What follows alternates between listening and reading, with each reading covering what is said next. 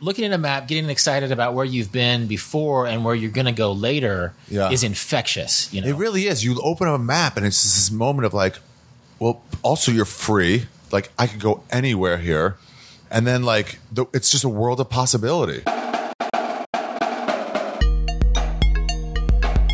Welcome to Deviate with Rolf Potts. Today is my latest vagabonding audio companion episode where I remix conversations from other podcasts to dig deeper into the themes I explored in my book Vagabonding.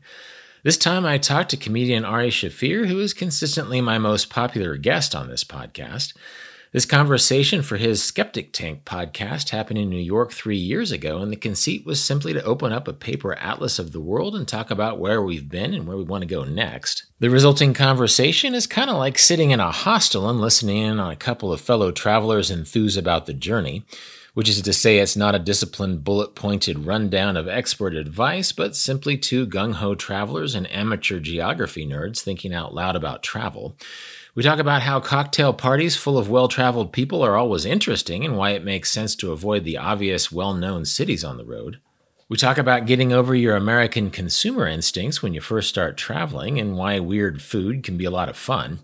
We talk about the joys of cultural inefficiency and how money from tourists changes places.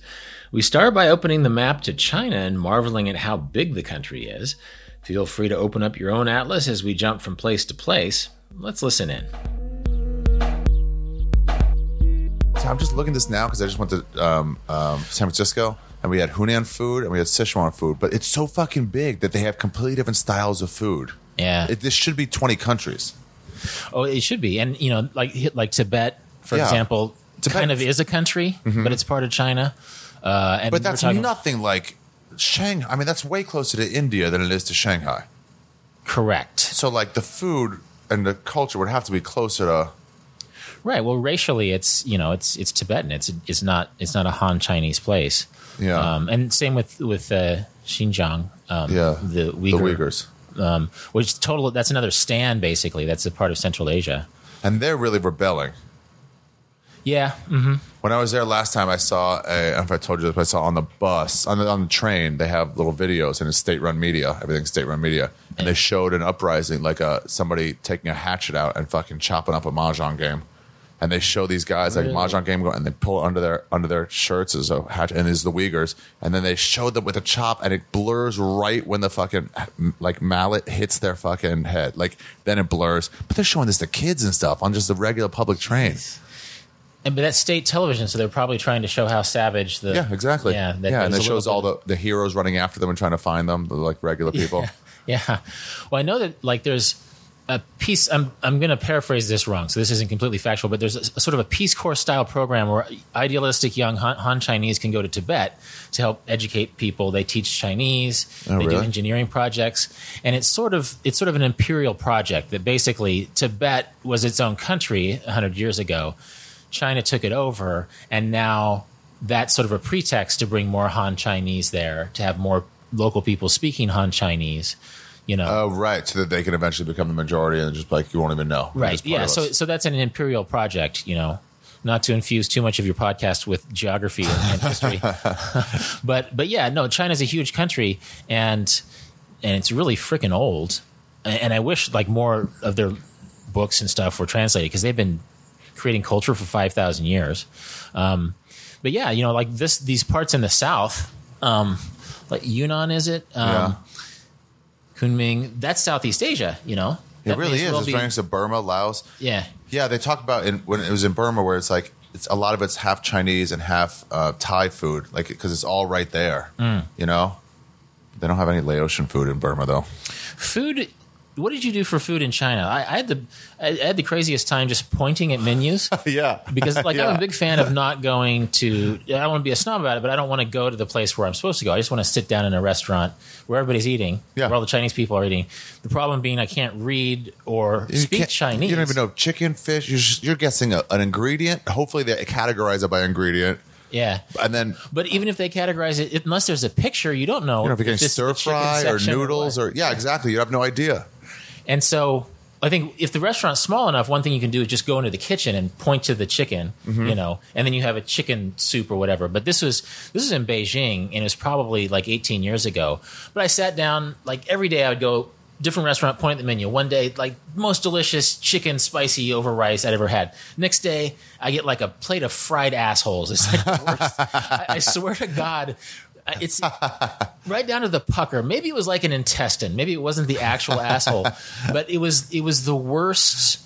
You know, obviously, a, co- a country that has been poor fairly recently and has a lot of country people moving to the city. There's a lot of comfort food from parts of the country where people eat every part of the animal. Yeah. And this was a part of the animal that had recently been home to feces, right? The feces had passed through this organ and it was boiled and served to me over rice. And so it was, it was like lottery. It was like culinary lottery. But to them, it's all the same. It's all like, oh, it's chicken. There's some innards. It's whatever. And you're like, oh no, but in America, um, we like this stuff and we hate this stuff. Right. they don't well, even well, they it. can read the menu too, Yeah. right? So they don't have to eat the boiled assholes if they don't, if want. they don't want them. But then also, I mean, I think there's parts of American cuisine like good old Southern food, pig's feet and stuff like that, that harkens back to pig's feet, pickled yeah. pig's feet, yeah, um, that harkens back to a poorer time, right? Where you Yeah. where you just if you had a pig to butcher, you you ate all of it, you know, yeah, you're like Indian about it. totally. So this is the idea you had of just getting an atlas and talking about just like going through it and seeing where we've been and where we want to go. Exactly. And you know, like you've done two podcasts for me, and they Uh-huh. both have been well received, but people really love the second one because we're just talking about places we've been. Like the first time we were Oh, talking really? about shrooms and pulp fiction and Yeah. traffic jams and stuff That's when we were in the car. when we were in the car in Los Angeles. But then we were when we were here in New York, we were talking about souvenirs, but then we were also talking about you were talking a lot about East Timor and Indonesia and stuff, and I was talking about Namibia. And uh, the feedback I've been getting is that oh, I got so excited. I think that looking at a map, getting excited about where you've been before and where you're going to go later Yeah. is infectious. You know, It really is. You open up a map and it's this moment of like, well, also you're free. Like I could go anywhere here, and then like the, it's just a world of possibility. right? You know? And what I love about the paper maps is that sometimes I think in, in the digitized age, you sort of get your itinerary, right? And you don't see anything that's off the itinerary. You open up this map of China and it's like, oh yeah, Fujian province. And it's like, oh, well, holy shit, I've never been to Hanoi. That's, that's not that yeah, it's far. right there. Yeah, exactly. And then there's here's Manchuria. Of course, this is China, so it's you know it's a long ways away. But but um, there's a Trans Siberian uh, spur of the Trans Siberian train that goes there. You go from Manchuria to Moscow. You know, it, it goes all the way through China and up like well, there's ways to get from China. Like you can get from Hong Kong to Beijing to Manchuria on a train the whole time, no problem. Manchuria. Right, yeah. So this is the part right Must above be. Korea. Chinese people are really tall here. This is like the probably if the Chinese NBA stars probably have ancestry from from northern Yao Ming. the northern part of uh, China. Um, compared to to like a friend of mine uh, adopted a, a, a child from the southern part of China, really small. You know that that it's more. Um, gosh, that sounds like a horrible generalization, but it's true. I think if you lined up people in southern China, they would be shorter than the people in northern China. Yeah, well, I mean, uh, fucking borders are pretty random. Yeah. you know, it's just about who won a war here, or Right. or a river runs this way. So it doesn't just the people like before they were countries. They don't just stop. They don't become black and then white. It's just like slow fade. Yeah, well, the nation state concept goes back to like 1850 or something. You know, for years it was ethnic groups and Uh-huh. and alliances and and and different paradigms for for how people considered themselves in the national language groups language what language you spoke sometimes uh, Right. deline- your religion delineated like how you identified yourself now we have this we're looking at this map and china is yellow and mongolia is purple I thought And- Mongolia was part of China. I guess that's way wrong. No, well, there's Inner Mongolia. There's see, this Oh. says Greater Mongolia.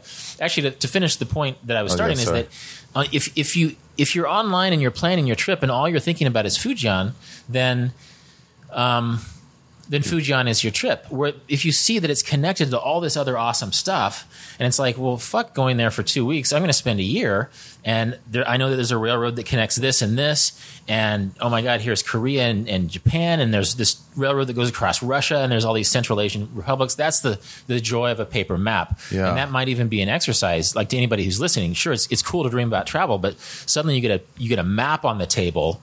And It's really possible. yeah, I mean, you, can- start saying like, "Oh, if I go to Israel, look, Egypt's right there," or I'd go to Saudi from there. That's that's Yeah. pretty close. Saudi could be tricky. I, I, I'd imagine. I I'm, I'm thinking of there. independent travel, Yeah. like just going and wandering around. Um, Why is harder in, Sa- in Saudi. It's just a, it's more. Don't they have slaves there. that Saudi Arabia, where they Yeah. just like take the uh, Filipino like workers and they grab yeah. their passports and say you got to work it off to get it back. Yeah, there's actually in this part of North Africa as well. There's some Really? de facto slavery. Um, yeah, De facto slave. It's not like you're not born into slavery, but like you're pretty much a slave. You can't. You're not free to go. Well, I know. Let's see if we get to the. I don't know if we want to make this episode into a total bummer about human trafficking. It'll just come up in soon. but in northern Africa, if we get to the Africa map here, um, I think it's it's Sudan or someplace like that. Yeah.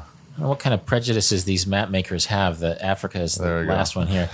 um, yeah. So I so um, know about some of these countries. I think, like for example, I'm not sure if this still happens, but I, I suspect it does. Northern Sudan is more um, Arabic speaking and Muslim oriented, and then Southern Sudan is more animistic and tribal. Oh, Um, really? And so because that's big too. they can oftentimes they'll defeat I- i'll have to fact check this but i know that there was a time when basically people were being kidnapped from these tribal regions and then taken up to work for free as slaves basically in the northern part of sudan Damn. the loophole was oh well if you could become a muslim then it's better for you. you can't be a slave right Oh, really? because they convert and just- we can enslave um, non unbelievers, right? But if you all you have to do is convert, and then you're no longer a slave. We, we can't keep you being a slave. and then you can go back if we just say. I'm not sure. I'm not sure. But it was a, it was a creepy thing. And so there's like a Swiss guy who would come and he would buy all these people out of slavery. Um, he would just come with a stack of money and, and buy people's freedom. And then somebody said, "Dude, you know that they're going to get on the bus to go back south and they're going to get kidnapped again, and then you'll have to buy it." It's it's a complicated Wow. situation. That's the. I mean, this is one thing that you you kind of learn. It's easy to travel and be completely ignorant to all this stuff. Um, but if you if you dig in a little bit, you don't have to dig that far into the history of Sudan to know that there's some really creepy stuff like that happening there, and that happens in almost any part, any country in the world. That you have these unfortunate things happen. I mean, in the United States too. I'm sure that there's if you looked into human trafficking or, yeah, or other they issues. have it here, I think. Yeah. like real underground though. But it's uh, it's interesting when countries are a different thing, north to south. You know Oh, what I mean? Well, again, And there's know, also regions. My friend went to Iran, and she was like, "No, no, it's gorgeous. There's beautiful hikes and stuff." But then it's like, Oh. "Oh, but you don't go to that part. Don't be an idiot." Well, I've heard great things. There's great snowboarding in Iran. Really? Oh, there's fantastic snowboarding. And actually, yeah, I, I mean, it's one of those countries. You know, Lebanon is another one. It should be like this super hip place, like you imagine, you know, a, a Switzerland or a France or something. It's Mm-hmm. this big country with a lot of history and a lot of great geography and great cities and stuff. But they just have this weird religious stuff going on.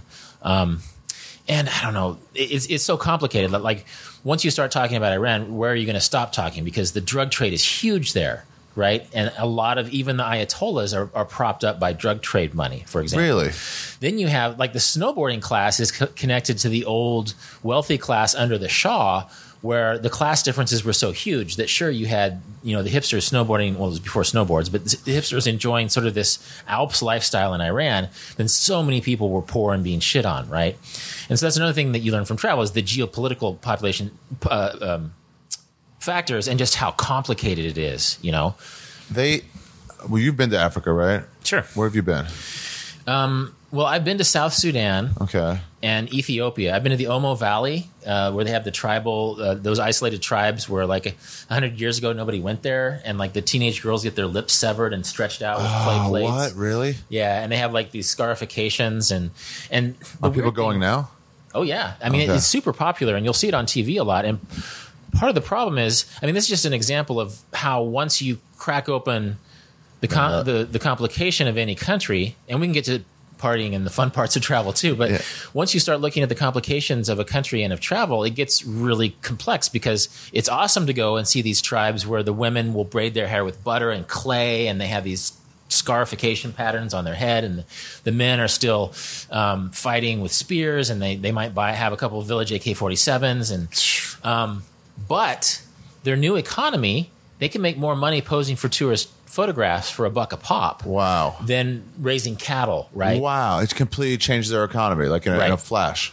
Right. But it's also incentivized at a time where it's like, well, maybe now that we can afford um, sneakers and iPods, maybe we should stop mutilating our teenage girls and stretching their lips out. But then they have no money. But then tourists want to take pictures of it of extreme looking people, right? So so that's the that's the the weird creepy part of tourist complicity is that we're actually we're Forcing the states to stay backwards. well, we're, we're, we're, there's all this cash flow that's coming in. We're, we're actually um, we're bringing the outside world into this part. Like in Addis Ababa, in the ca- in the capital, the people in the tribal lands in the southwest have no political capital at all. You know, the, the legislatures, the legislature could give a shit about the people who live down here. So tourists coming in and infusing with cash and sort of telling them that they're important and they're super cool. That's good for their collective identity. But then once that they can afford sneakers and electronics and cell phones and, and maybe diversify their economy beyond cattle, then suddenly it's like, well, shit, I could make, I could make 50 bucks this morning, you know, because my teenage girl's lip was severed and, and that's what people want to take pictures of, right? And then they're not even doing it because it's their culture. Then they're doing it because like money comes in. Well, it was their culture, Right. But then can they really question? The I mean, weird, it's like if, it's like if you make culture? Native Americans dress up in the headdress because it's fun to take pictures of them. And like that ain't us. We don't dress like that anymore. Well, and that that goes way back. That goes Yeah. back to the 19th century, where basically people and and it went through the cowboy. I was just talking to somebody about Westworld and how weird it was that um, Westworld. This is a complete aside, but it was sort of based on this 1970s movie. Um, and in the 1970s, it was still the vestiges of people being in the cowboys and Indians movies. Now, nobody westerns aren't in the theater very much. Um, but in the 19th century, there was this fascination with the idea that Native Americans were dying off. Well, that wasn't really true. We were we just been shitting on them for a couple hundred years, and they weren't dying off. They just they were trading in their their traditional gear, saving it for ceremonies, and they were wearing Sears Jeans and catalog. t-shirt, yeah. they were wearing stuff, and so Oh, right. Not dying off, but just like becoming part of the rest of uh, us. Just, they, like, they were they were assimilating. They Assimilating, were they were making decisions on behalf. And I'm not saying they weren't getting shit on. There were some horrible things. There were Indian wars in the West at the time, but they basically we took them making decisions as a community to integrate clocks and blue jeans and things. And it's like, oh, the Indians are dying off. And it's like, well, no. Know, go to New Mexico. There's all sorts of uh, native Yeah. communities. There's like I I. Uh, interviewed for my podcast a, a Native American filmmaker from my hometown, and there's like 500 Kansas City? uh, from Wichita Oh, wow. uh, federally recognized. He's like this total Robert Rodriguez style DIY filmmaker. He makes films for like 10 grand uh, about the Native American experience. And, and part of what he does is like, he's like, dude, the Native Americans I, I know don't know how to ride horses. They drive minivans, you know, but that doesn't make them less Native American. So he has, like, he made a Native American zombie movie, for example. Um, and he like, he likes, he likes all the genre movies. Like he, he's pushing back against the idea that he has to ha- perform a certain Indianness. And so Yeah, because even if it's like, even if it's not you wearing a headdress, it would seem like the the push would be to make a movie about how people feel like we have to be in a headdress or something like that. And it's like, just make a fun movie. Right. And that's the way you do it. Well, then he has a political message in his um, zombie movie. Basically, it's like in the world of his movie, the Native Americans are immune to the zombie virus, which is an inversion. Like most of Native Americans in North America died because of germs. There were the Indian Wars and a lot of shitty things that happened, but the germs killed off um, huge percentages of Native Americans um, when when Europeans first settled there. And so the premise of his movie is okay, the zombie virus is killing the white people. The Indians are the only people who are resistant, and so they have to save the day. You know, uh, and so. Uh, it was interesting. Without being heavy-handed about it, he was able to one make a movie about zombies, which he thought was awesome. His name is Rod Pocowatchit. You can find his movies on uh, on YouTube. Um, and at some film festivals. Uh, and then two, he was able to make a subtle little statement about, well, well, what if suddenly we have the resistance and, and that white people need us and that, you know, they need to, they're, they're dependent on, on, uh, our largesse and, and, and our allyship, you know? Yeah. Uh, and so cool. that's, I guess we've drifted away from this, but yeah, there, there's certain ideas of how people should be. You know, what is, you know, you think who knows how many Native Americans are living on this block, you know, um, but And people don't no wear idea. traditional clothes here, right? Yeah. Um, and so that's another thing that, that travel underscores. You go to you go to a place like Ethiopia, uh, you're putting money into the economy, but then suddenly there's this tension. You know that there's some kids who suddenly they have enough money to go to junior high school in the next village over. And it's like, mom, really? You're going to sever my lip? Like, I don't know if this is actually happening, but I can see it happening. It's like, I don't want, I, We don't need to do that shit anymore from fucking grandma's time. right, right. Yeah. I, know? I, I'm, I'm, I'm playing Warcraft with a guy from Denmark. Yeah, yeah. Um, at my boarding school in the next village over, I, I really don't want to get my lips severed so that tourists can take pictures of me. Can we do something else? So anyway, that's it's it's one of those things where you could say, oh, tourism is ruining, but no, actually, tourism is bringing a lot more options into this part of Ethiopia. But at the same time, tourists aren't coming there because the people of the Omo tribe are are awesome people. They're doing it because they look old fashioned. You know, Right. they, they look extreme. They look tribal they're still tribal once they're wearing blue jeans and playing World of Warcraft, but we're not going to pay a dollar to take their picture. God, So, that's weird. Yeah. It's weird what it does. So there's some of these countries, even in, in Egypt, in uh, in um, Africa, where it's like some are like, yeah, sure, people go there, like Mm. like Egypt, uh, Kenya, Sierra Leone, Morocco for sure, Right. Nigeria, And- and well, actually, there's we South Africa for sure. the map is split between two. There's there's probably three big tourist areas of Africa, which is there's North Africa, and Yeah. it's usually Egypt and Morocco. yeah, because in between is Libya and Algeria, and those are like Araby Muslim countries, right? Well, they're all Muslim Tunisia. countries, but Algeria had a big attrition war, and then Libya had a dictatorship. Yeah. Tunisia, I mean, that's where they shot the desert. What the English patient. Was it Tunisia? Yeah. Um, but Morocco's super close to Spain, so a lot of people go there. Egypt is just, it's been hosting tourists for 5,000 years. bustling. So that's one zone. Um, the other one is really like Kenya, Tanzania, Ethiopia. It's where you go, and maybe Uganda, it's where you go on safari, you know. Uh, and then the third one, at least this is for American tourists, is Yeah. the southern part. It's like South Africa, Zimbabwe, a little bit, Namibia. Zimbabwe. It, that's had a dictatorship too, so Oh, really? tourism is probably slacked off. But Botswana, Namibia, that whole southern part, like the population density is a little bit more sparse here, and the landscape is really beautiful. Like the Namibian desert is just amazing. It's like you're Really? walking through these orange sand dunes, and it's like I can't believe I'm here type stuff. Wow. Um, and there's the Skeleton Coast, and then South Africa is is huge, and there's it has like 18 different specific regions. You know, everything from jungly savanna type stuff to total great surfer beaches and mountains and vineyards and stuff like that. So those are the big three. Whereas you get a this says Zaire because it's an old map, but that's um, What is it now? that's the Congo. That is a huge. Wait, Zaire is different than the Congo? Well, they renamed Congo's, it. Congo's here too. There's there's there's the Democratic Republic of the Congo. Basically, there's uh, There's two Congo, Congos? Kin, Kinshasa, and Kamba, Bra, Congo Brazzaville. Um, anyway, fewer people go to those because there's there's almost no roads. Uh, in in, for, in what was formerly Zaire, Um, Oh, to get there's a lot of war. There's a lot of corruption. Western Africa is more popular with French speaking tourists. See, I wanted to go to Liberia, and Oh, I'm not Liberia would going be yet. fascinating. But it just got pieced up again. Yeah, you know, it just yeah. became peaceful when when Charles Taylor got deposed. So like, Yeah. my friend who who who left in a in a exodus, his family, he was like, "Yeah, we go back now." He's Liberian American. yeah, yeah, and he's like, "We go back now. It's fine. It's fine. It's totally fine." Yeah. And now there's all this like opportunity. My other friend went to just to Togo and Ghana. right. Those, I mean, all these seem fucking cool. Well, by re- again, like uh, listeners can take my Africa knowledge sort of with a grain of salt because I've recently been to Namibia and South Africa, but some of this other stuff is just stuff I've heard. But I've heard great things about Ghana and Gabon, which those aren't super close. G- Gabon is down here. Yeah. Also good wildlife and, and stuff like that.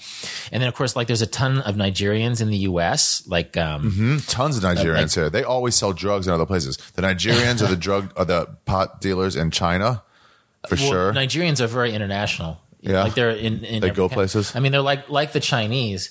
Actually, the Ni- Nigerian people, uh, not to generalize too much, but they're great with languages, and so you meet a lot of Nigerians who can just who pick up the languages, and, and pretty Wow. soon they're working. Actually, a lot of Nigerians uh, work. Actually, in the United States, Nigerian Americans are very successful too. You know, like a lot of med schools have Nigerian? Americans and Okay. stuff. Yeah, but that the travel reputation of Nigeria, which is one of the most densely populated countries in Africa, Yeah, is not is good. major. It's like like it's just it's uh it, that's known as a dangerous city. Like I've never been there. Lagos? Yeah, or is it Lagos? Is that I don't know. how you say it? I don't know. Uh, I have no idea. Anyway, it's a giant, giant, giant city, and um, crime can be bad there.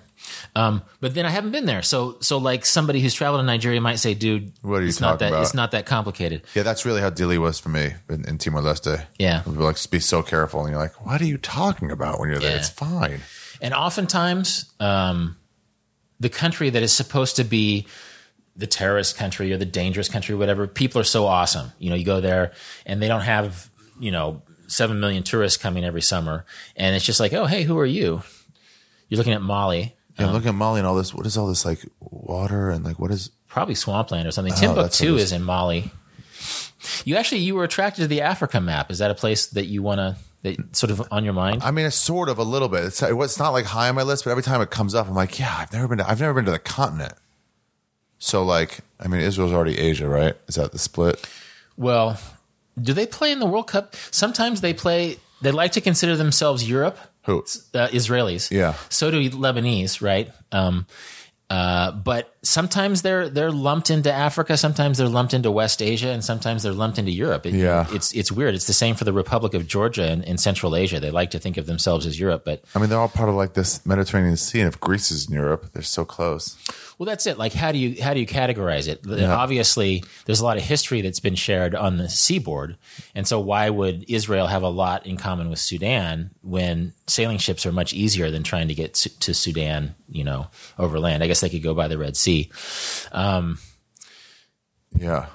Yeah, so I mean that's the problem of geography. You look at all these all the countries on our map are orange, green, pink, and purple, but this what- this was the decision of a bunch of British and German jackasses and What to color? No, the borders of Africa. Oh, Like, right, all right. The countries Oh, in yeah. Africa are colonial borders. Well, that's what they said was the problem with um, with um, with all the the Middle Eastern regions, where like Yeah. it wasn't those weren't the natural ethnic uh, areas. Like like like Afghanistan wasn't finished settling yet. You know, Afghanistan, Iraq, Iran. Those are like they hadn't finished becoming countries yet. So we just said, or us. Westerners just said, okay, here's your border. And it's like, oh, no, no, but these ethnic people go from here to here, go through Saudi Arabia and half Iraq. right. Um, and that was after World War One, and the British had a British and French had a big hand in that, and so that's why you have Lebanon, which is separate from Syria. The French decided that the Christian majority needed its own nation. Oh, right. Even though culturally there's a lot in common, and even though Syria has a ton of Christians, they just decided to chop off everything west of these mountains and call it Lebanon, and then.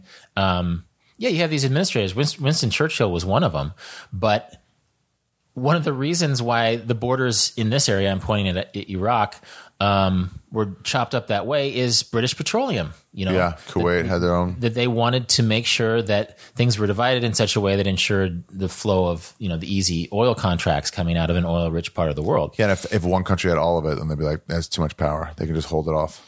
Yeah, and I don't want to get too conspiracy theory-ish about it, but it was literally a decision that was in the interest of British Petroleum, probably more than people live there. So if you look at at Iraq, and actually the Kurds got totally screwed out of World War One because there's Kurds that live here in Turkey and in Syria. I hung out with Kurds, super cool people. I think in the last podcast we talked about that a little bit. And they're like, "Oh yeah, we love the Americans. You know, they have a flyover zone. We go. Our cousin plays in the basketball league across the border uh-huh.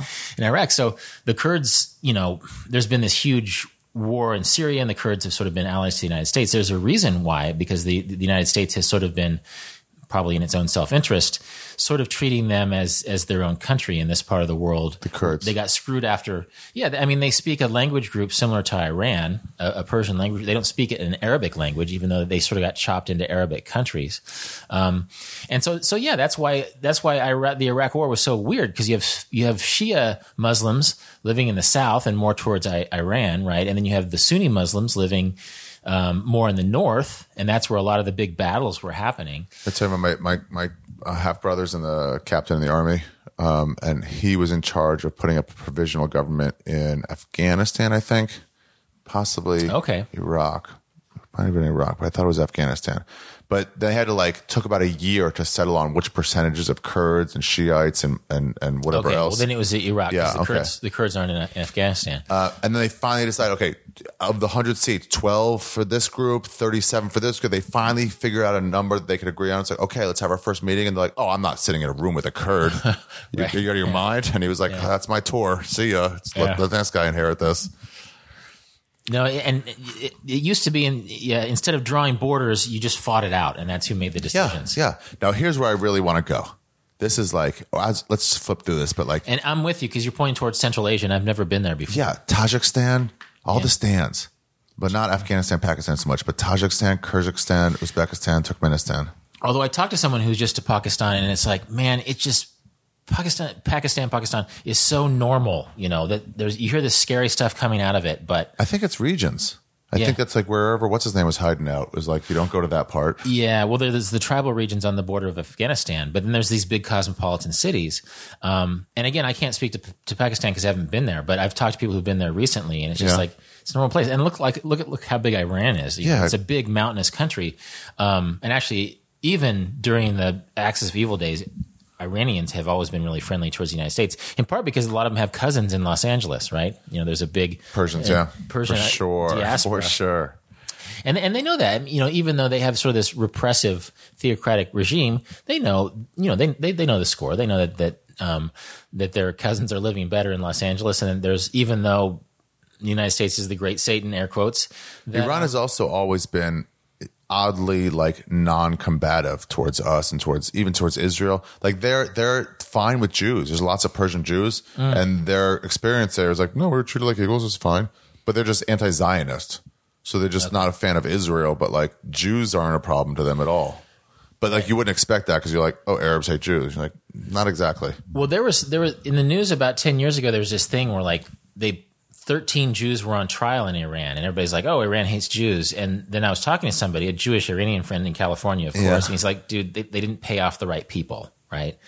Um, and so I think we forget sometimes as Americans that just how much graft and relationships and sort of the weird haggling of life consists of in these other countries. Right. You know, that most of the stores, we're looking at a map of the Middle East and South Asia right now. Very few stores in this entire giant region have price tags that mean the price on the tag, right? It's like a, go, jumping They're off point. haggling cultures. excuse me. In in India, I know that if you want electricity, the, you have to bribe the right person, right? You know, that's just how things get done. Damn. And so in that particular case, is that that that um, certain people had got tired of paying off a certain administrator, and it's like, oh, they're Jews. We'll put them on trial for for blasphemy. And it wasn't about blasphemy; it was about somebody didn't get their payment, right? And that happens. Oftentimes, we see the world through. This is one reason why travel is cool. We see the world through sort of middle class American lenses. You know, what's wrong? Well, the system is different. They you know? must be doing this. You're like, oh, you don't even understand the, the, the jumping off point of how to like analyze this. exactly, exactly. Why does it say Turkestan are separate from all the countries? I Well, there's that. Turkmenistan. Yeah. Um, and Turkestan is probably an ethnic region, so Oh. the Turkmen probably live there. But these borders were divided up during the Soviet era, right? Yeah. So this used to be Turkmenistan, Uzbekistan, Kazakhstan used to be part of the Soviet Union. When I lived in Korea, the Kazakhs they had like the the Junior Olympics basketball championship in Korea. The Kazakh team is all Russians, right? Because during the Soviet era, Russians moved in. Russians are nice and tall, sporty, um, and so actually, there's a lot of supermodels come out of Kazakhstan too, because it's that Central Asian um, Gorgeous. sort of a yeah, just an extreme. Um, I don't know if extreme is is a fair way to say, it, but a very striking look um, in Kazakhstan because it's sort of it's a mixing ground. It's Central Asia. People have been mixing for a long time, and and um, so you have ethnic Kazakhs, but then you also have a lot of ethnic Russians. Eastern. Turkestan. So that means this must all be like this giant, and this goes all the way Right. to China towards the towards the, the Uyghur province. right? I talked to a cab driver. I so this is somebody told me this my first like four or five days maybe in like Yangon where it was like talking to some other travelers. We're just getting a, a beer someplace, and um, they were talking about where they got. And this one lady was like, "The stands." It got in my head. She was like, "Nobody goes there, and it's fucking great." And, I'm, and Oh, I've talked to a nothing but good things. I talked to a cab driver, and he was from one of them. And he said, two of them are gorgeous and great. One of them's fine, and one of them's like, don't go, you'll die. Huh. But I got to figure out which one's so far before I oh, go. it, it's it, it shouldn't like. Well, and that's got to be down to, to, to government and how much they control crime and stuff like that. Right. Yeah, there's Yeah, I don't know which one. Turkmenistan, Uzbekistan, Kazakhstan, Kyrgyzstan, Tajikistan. Tajikistan, right? Yeah. and Afghanistan, Pakistan. Yeah. Um, but like, there's great mountains and hiking. There's probably good skiing up there too. There's a lot of mountain climbing. They're just big, beautiful, amazing places full of full of history. And there is actually uh, Jewish tribes, Jewish communities in this part of the world. Really? well. Yeah. Oh, that'd be weird to if go you want to go do, Jews. Go see do a Jewish history synagogue. thing. Yeah, I'm not sure if they're still there or not, but um, they were called Mountain Jews, I think. What? Yeah, and they they li- they just lived a very isolated existence. I think in Uzbekistan. Really? Yeah, yeah. See, that'd be a fun thing just to try for like, fuck it, you know? Like I heard there's all this new uh, tourism, 23andMe tourism. Oh, see, Have you heard about this? see, I, when 23andMe first came out, the, the app was optimized toward health. You could tell the people who designed it were thinking, "Oh, people want health information based on it." It's like, no, No, people are solipsistic. People love that genealogy stuff, and that does not surprise me at all. I, I, I think I told you about how my my dad, on the speculative level, found out he was like 0.3 percent uh, Ashkenazi, which is probably not true, but it was the speculative. And so now he just makes all these dumb jokes about you know, Jew jokes. He's like, I'm a Jew. I'm allowed. well, uh, and I'm sorry if this is a repeat if we talked about last time, but it's like he's 0.3 percent Ashkenazi, but 4.4 percent. Uh, Neanderthal, right? You know, so he looked up Ashkenazi, of course, in Wikipedia because he's my dad, and it's like he found all these Nobel laureates and Yeah. successful people, and so it's like, yeah, you know, but what about the Neanderthals in you? right? Just so that's his little self-deprecating joke. But it, that was speculative, and I tested zero, so I don't know if like my mom has so much non-Jewish DNA that I it overwhelmed the Jew. it fucking holocausted the Jew in your genes. But yeah, I think that basically the speculative level is not always accurate, and then who knows? Maybe I maybe I am point zero one five Jewish. Did you see that Simpson, uh, Simpson South Park on uh, on 23andMe? No, huh? And it was just like um, Stan Marsh really wanted to be black or Native American so he could claim victimhood. Okay. Uh, and he just wasn't. He ended up trying to like make out with a Native American dude right before he took the swab test. So they're like, "You're way, you're super high percentage of Native, so we got to test again." Um, but then he, he, he whatever took it, and they're like, "No, your your regular test, you're 100 percent white, except you do have like a small trace of Neanderthal on you." And he was like, "Yes, you wipe my people out. There's none of us left. How dare you?" I hadn't I hadn't thought about it in those terms, but yeah, I, most Europeans will test for Neanderthal. I have a high. You might notice my brow is a little bit prominent. I have a high percentage. I don't know if that's connected. Neanderthal. no, I do. I do. My 23 and me, I'm, I have a high percentage of Neanderthal. The reason I went to this map is that there's also a Jewish autonomous region. My friend John What? Harlan, he's a travel writer from Kansas. Russia? Actually. Yeah, and he took the train and he Oh, stopped that's at a this. Trans-Siberian. That, Yeah. that train. Oh, yeah, yeah. Wow, look at it. It's And- so fucking big. and so the Soviets, oh, it's you've got to go. You've got to take the Trans Siberian Why is this orange and this yellow? because that's Europe and this is Asia. oh man, Russia's Russia in two spans different. two continents, and I have the distinction of being like most Americans first go to Asia, you know, on their high school trip to France or something. First time I went to Asia to to Europe. Did I say Asia? First time to Europe is high school trip to France. First time I went to Europe was over the mountains from Asia because I went to Asia before I ever went to Europe. Wow, So I took that train in, across the mountains. But yeah, John visited. He, he's he has an article coming out for so Tablet magazine about being a Jew visiting this Jewish autonomous. Basically, the Soviets gave the the, the Jews this little This area to be this area Jewish? is like down here. Yeah. Wow, I'd love to read that. Yeah. When's it coming out? It comes out in July. I actually interviewed him for my podcast um, about his experience on the Trans Siberian. And then I read an old story. Like I went on the Trans Sib like 19 years ago, and it's just this crazy experience. I got left behind by the train, and this Mongolian lady is like, "Oh yeah, you know, he will hire this guy Egon. He can take you in the car." And it's and To catch it's up like, with it? yeah, and w- which we did. And she's here. Well, be careful because sometimes these people will I can't think of the word. And it's like, well, what what do, what do you mean they'll, they'll what? It's like, oh, well, they'll kill you. Like she finally came up with the word. It's like they'll kill you. And she's like, well, I don't think he will, but it, it can happen. So me and my friends were just freaked out. It turns out we beat. The, we, the train goes at like 35 or 40 miles an hour, so it was easy to catch up with the train. but we were freaked out. We weren't sure what was going on. So it was just it was one of those things where, where a bad experience made a great story. Yeah. Um, and it, I should have put it in my second book, my Marco Polo didn't go there book. But it was one of those things where I actually ended up partying with these Russians in St. Petersburg. Um, and I wrote about the party. It was like these women from the library and the university, and they're, they're, they're a lot of fun. There's a guy named Daniel. And when I wrote the story, it came out in Salon, and Daniel didn't like the story. And so I felt bad, and I didn't put it in my second book. And all these years later, I can't figure out why he felt Why didn't bad. he like it? Yeah. I think people just don't like to see themselves on the page.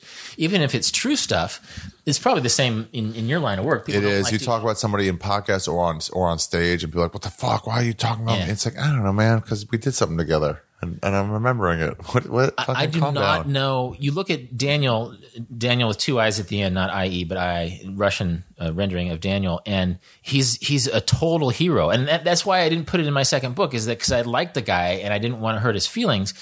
19 years later, I can't figure out what he could have been pissed off about because he comes off really well. And so Probably that's why I sort of did it as an audiobook. Um, One of my podcasts next month is going to be basically me reading this story, like a 14,000 word story, crazy story about going on the Trans Siberian. Damn. And it's just, you got to do it. It's, it's not exciting. It's Yeah. actually boring most of the time, but it's like the longest train ride in the world. It's like you can feel, look at, if this was a globe, that would be like this much of a curve. I mean, it goes from like, yeah, it goes from near Jesus, like over Iran almost or Iraq, all the way over to like Thailand. Yeah, and if you take it to Vladivostok, You can keep going? It's the entire width of Asia. So the oh, classic Trans-Siberian is from Moscow to Vladivostok, and you stay in Russia the whole time. I took the Trans-Mongolian. Kazakhstan just a touch. Is that real? I don't think. I think it goes around. I think this map is wrong. I don't think I could claim I've been to Kazakhstan if it does. But um uh yeah, so it goes it stays in Russia the whole time and goes to Vladivostok. You can also take it through Manchuria or you can take it through Mongolia, which is I did, which was great. I stayed a week in Mongolia and rode horses and, and Wow. and They're uh, warriors there. oh my, I I love Mongolia. Really? oh, what, yeah. What was it? What would you do there besides? I mean, horses sounds cool. Well, I'm I'm from Kansas. I'm from the Great Plains, and so this is like um, Kansas times hundred. It's like Kansas on steroids. This is this big giant step, and there's mountainous parts of Mongolia. You can go fly fishing in Mongolia. You can go off roading in Mongolia. You can go hang gliding in Mongolia. But I just loved being. Basically, it felt like Kansas before time. If Kansas was like 150 times bigger than it is, because it's just this empty nomadic part of the country. I mean, not that many people live in Mongolia. And so I just spent a lot of time just hiking around. Sometimes I, I rode horses, but mostly I just hiked around. And it's like, I'm going to hike all day to this hill on the horizon with my little sausage. Food's not very good in Mongolia. My sausage and my bottle of vodka. I'm going to watch the sun down, go down and drink some of the vodka and hike back at night. Um, I don't know, maybe that was dumb, but like there's just no trees. It's just all grass and rolling hills and a few cliffs and rivers and stuff. And so most, I think most people you talk to who've been to Mongolia become Mongolia fans because there's just a lot of wilderness, um, Nobody goes there too. grassland wilderness. Yeah. It's probably a little bit more expensive than, than other parts of Asia, but man, I loved it there. So I took the train from Mongolia to Ulaanbaatar. Then I spent like a week, you know, traveling around Mongolia, got back on the train, went up to Lake Baikal, um, which is, one? Yeah, one fifth of the world's fresh water is in Lake Baikal. What? Yeah, it's deep. It's super deep. It's this crazy, I don't know, volcanic lake or something. And uh, so stayed a couple nights on the shore of Lake Baikal and then went to Irkutsk, which is like the Paris of Siberia. So like all the people that got exiled there brought culture with them and there's opera houses and like Oh, beautiful Oh, didn't expect people. that. Yeah. and, and look at where, so where's I always viewed I always viewed Siberia in my head when they're like, we're gonna send you to the gulag in Siberia. I pictured it like way up north where it'd be Yeah. like ice all the time, but it's pretty much in the same And there's on- don't as get me Moscow. wrong, there's some desolate wastelands out here. But Irkutsk is a real city, and it's a pretty cool city. And then you get up a lot of this stuff way up north. We're looking at this map, and it's sort of been flattened out to compensate for the globe type thing, depicting a, a Yeah, round curve. shape on a flat surface. But this is mostly tribal stuff, you know. Way up north. Chukchi tr- yeah, more. I don't know if Eskimo, you know, Inuit is the right um, parallel, but it's more people live a more tribal life up here. I think a lot of and maybe they tried to ship Russians up here, but they probably froze to death. So, died. Why would anyone be up there? so a lot of the Gulag people, including probably the, the Jewish autonomous people, probably got sent there. I think there, there's Jews all over Russia. Actually, yeah, there's a lot of Russian Jews. is your ancestry go back to Russia? Yeah, my my grandfather from from uh, my my mom's side, I think, is Russian. Or my grandmother, maybe my grandmother, maybe they both Yeah. are. A lot of American Jews have Russian ancestry, but Yeah, we did a lot of uh, in high school. We did a lot of picketing outside the embassy, trying to say free Russian Jews. okay. Yeah, they would force us to. Get, it wasn't our cause, but they would force us. Look at the kids. The kids care. and Oh, I okay. like, oh, day off. Interesting. Yeah. Interesting. I had Cuban friends who were forced to go protest the Elian Gonzalez thing in Havana. Oh, they hated giving that bag back. They hated giving him back. Yeah. This is what somebody told me. That's why Hillary Clinton could not win Florida. is because Oh, of her the Cubans never forgave Bill Clinton for giving that kid back. That actually came back in the news. Of course, we're recording this at the end of June with the you know confiscating uh, immigrant kids. Some Mm-hmm. people on the right have that picture of the dudes with submachine guns stealing or taking Elian Gonzalez back and taking. Oh him yeah, jumping Cuba. in. Yeah. Um, and so yeah, that that that still resonates. But my actually Cuba is another country I could go on and on about. Um, I just had a really great month there about 11 years ago. Um, yeah, my my friends who were younger than me, they were about 10 years younger than me. They were in their 20s at their time. Um, they had been forced to go protest at the uh, you know protest the Elian Gonzalez thing, and it was totally political. Yeah, one for kid, sure. One kid. Nobody really cared. Yeah. And also, by the way, his real dad was in Cuba. Yeah. It wasn't like he was cousins in America or his fa- Right. actual father in Cuba. If it was just like all in Kansas, they'd be like, no, no, send him with his dad. His, his Right. cousins are fine, but his dad's across town. Let his. Da- it, Totally. Yeah. And it, actually, my Cuban friend said, yeah, you know, he probably would have had a better life in Florida. But so it was political. yeah. And yeah, there was Hiding in no a closet. I- e- even at the time, it- the logic that he, for family reasons, needed to be in the United States didn't make sense. Right? It Mm-hmm. wasn't direct family. Anyway, that was a complicated. That was a complicated situation. what the kid's doing now? He must be an adult, right? oh, I bet he has his Wikipedia entry. Put that in the show notes. Yeah. But yeah, and that was another weird thing is that you go to Cuba and you realize, and that's another thing, fun thing about going to, to other countries. You go to Cuba, and it's like, hey, remember that El- Elian Gonzalez? What was that like in, in Cuba? And then your Cuban friend's like, dude, I had to get on a bus, wear my little socialist neckerchief, and pretend I was pissed off about it. um, and so just anything, it's it's like meeting celebrities in, in, in, in a sense, you know, that you can go ask about political or It's crazy when they have whatever. a specific different experience, like that Vietnam in, in Ho Chi Minh, the, the the the Vietnam War Memorial. It's just called, it's oh. called the American War, and it's called the War Remnants Memorial, but it's just called the American War because they just Yeah. finished with the French War. They're like, it's not the Vietnam. We, We're here. We live here. It's not. A, it's not a war against us. And that's an interesting perspective. Yeah, so you get a different side of it. My sister was in Israel during the first Gulf uprising.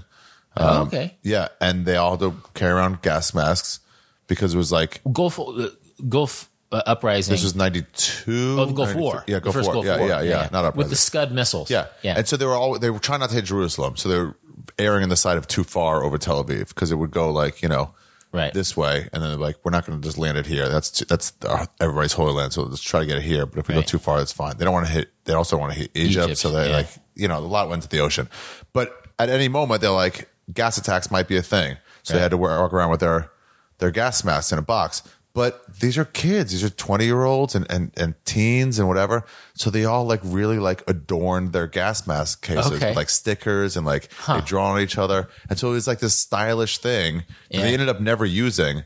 Yeah. But like that period was like everyone carried around their style case. That probably that Nirvana reminds him of 1991. Yeah, exactly. You know? Yeah, exactly. I put my grunge and gas Nevermind sticker on. Actually, that was that was slightly before the Gulf War was early 1991. I'm nerding out on the 1990s, so God, that their Vanilla Ice sticker or whatever, whatever they would have been obsessing on at the time. Uh, but yeah, totally. And I, I think a lot of stuff. Actually, this is um, this is an American example, but I was in I went to Cleveland for the first time last year. Yeah. Went to the Rock Museum. Oh, okay. Went to a Royals Indians game, and I was sitting at the bar, and I told some Cleveland guy. He was a drunk cop, actually, interesting guy, but I, I, I was nervous around him because he was really drunk and, and really aggressive.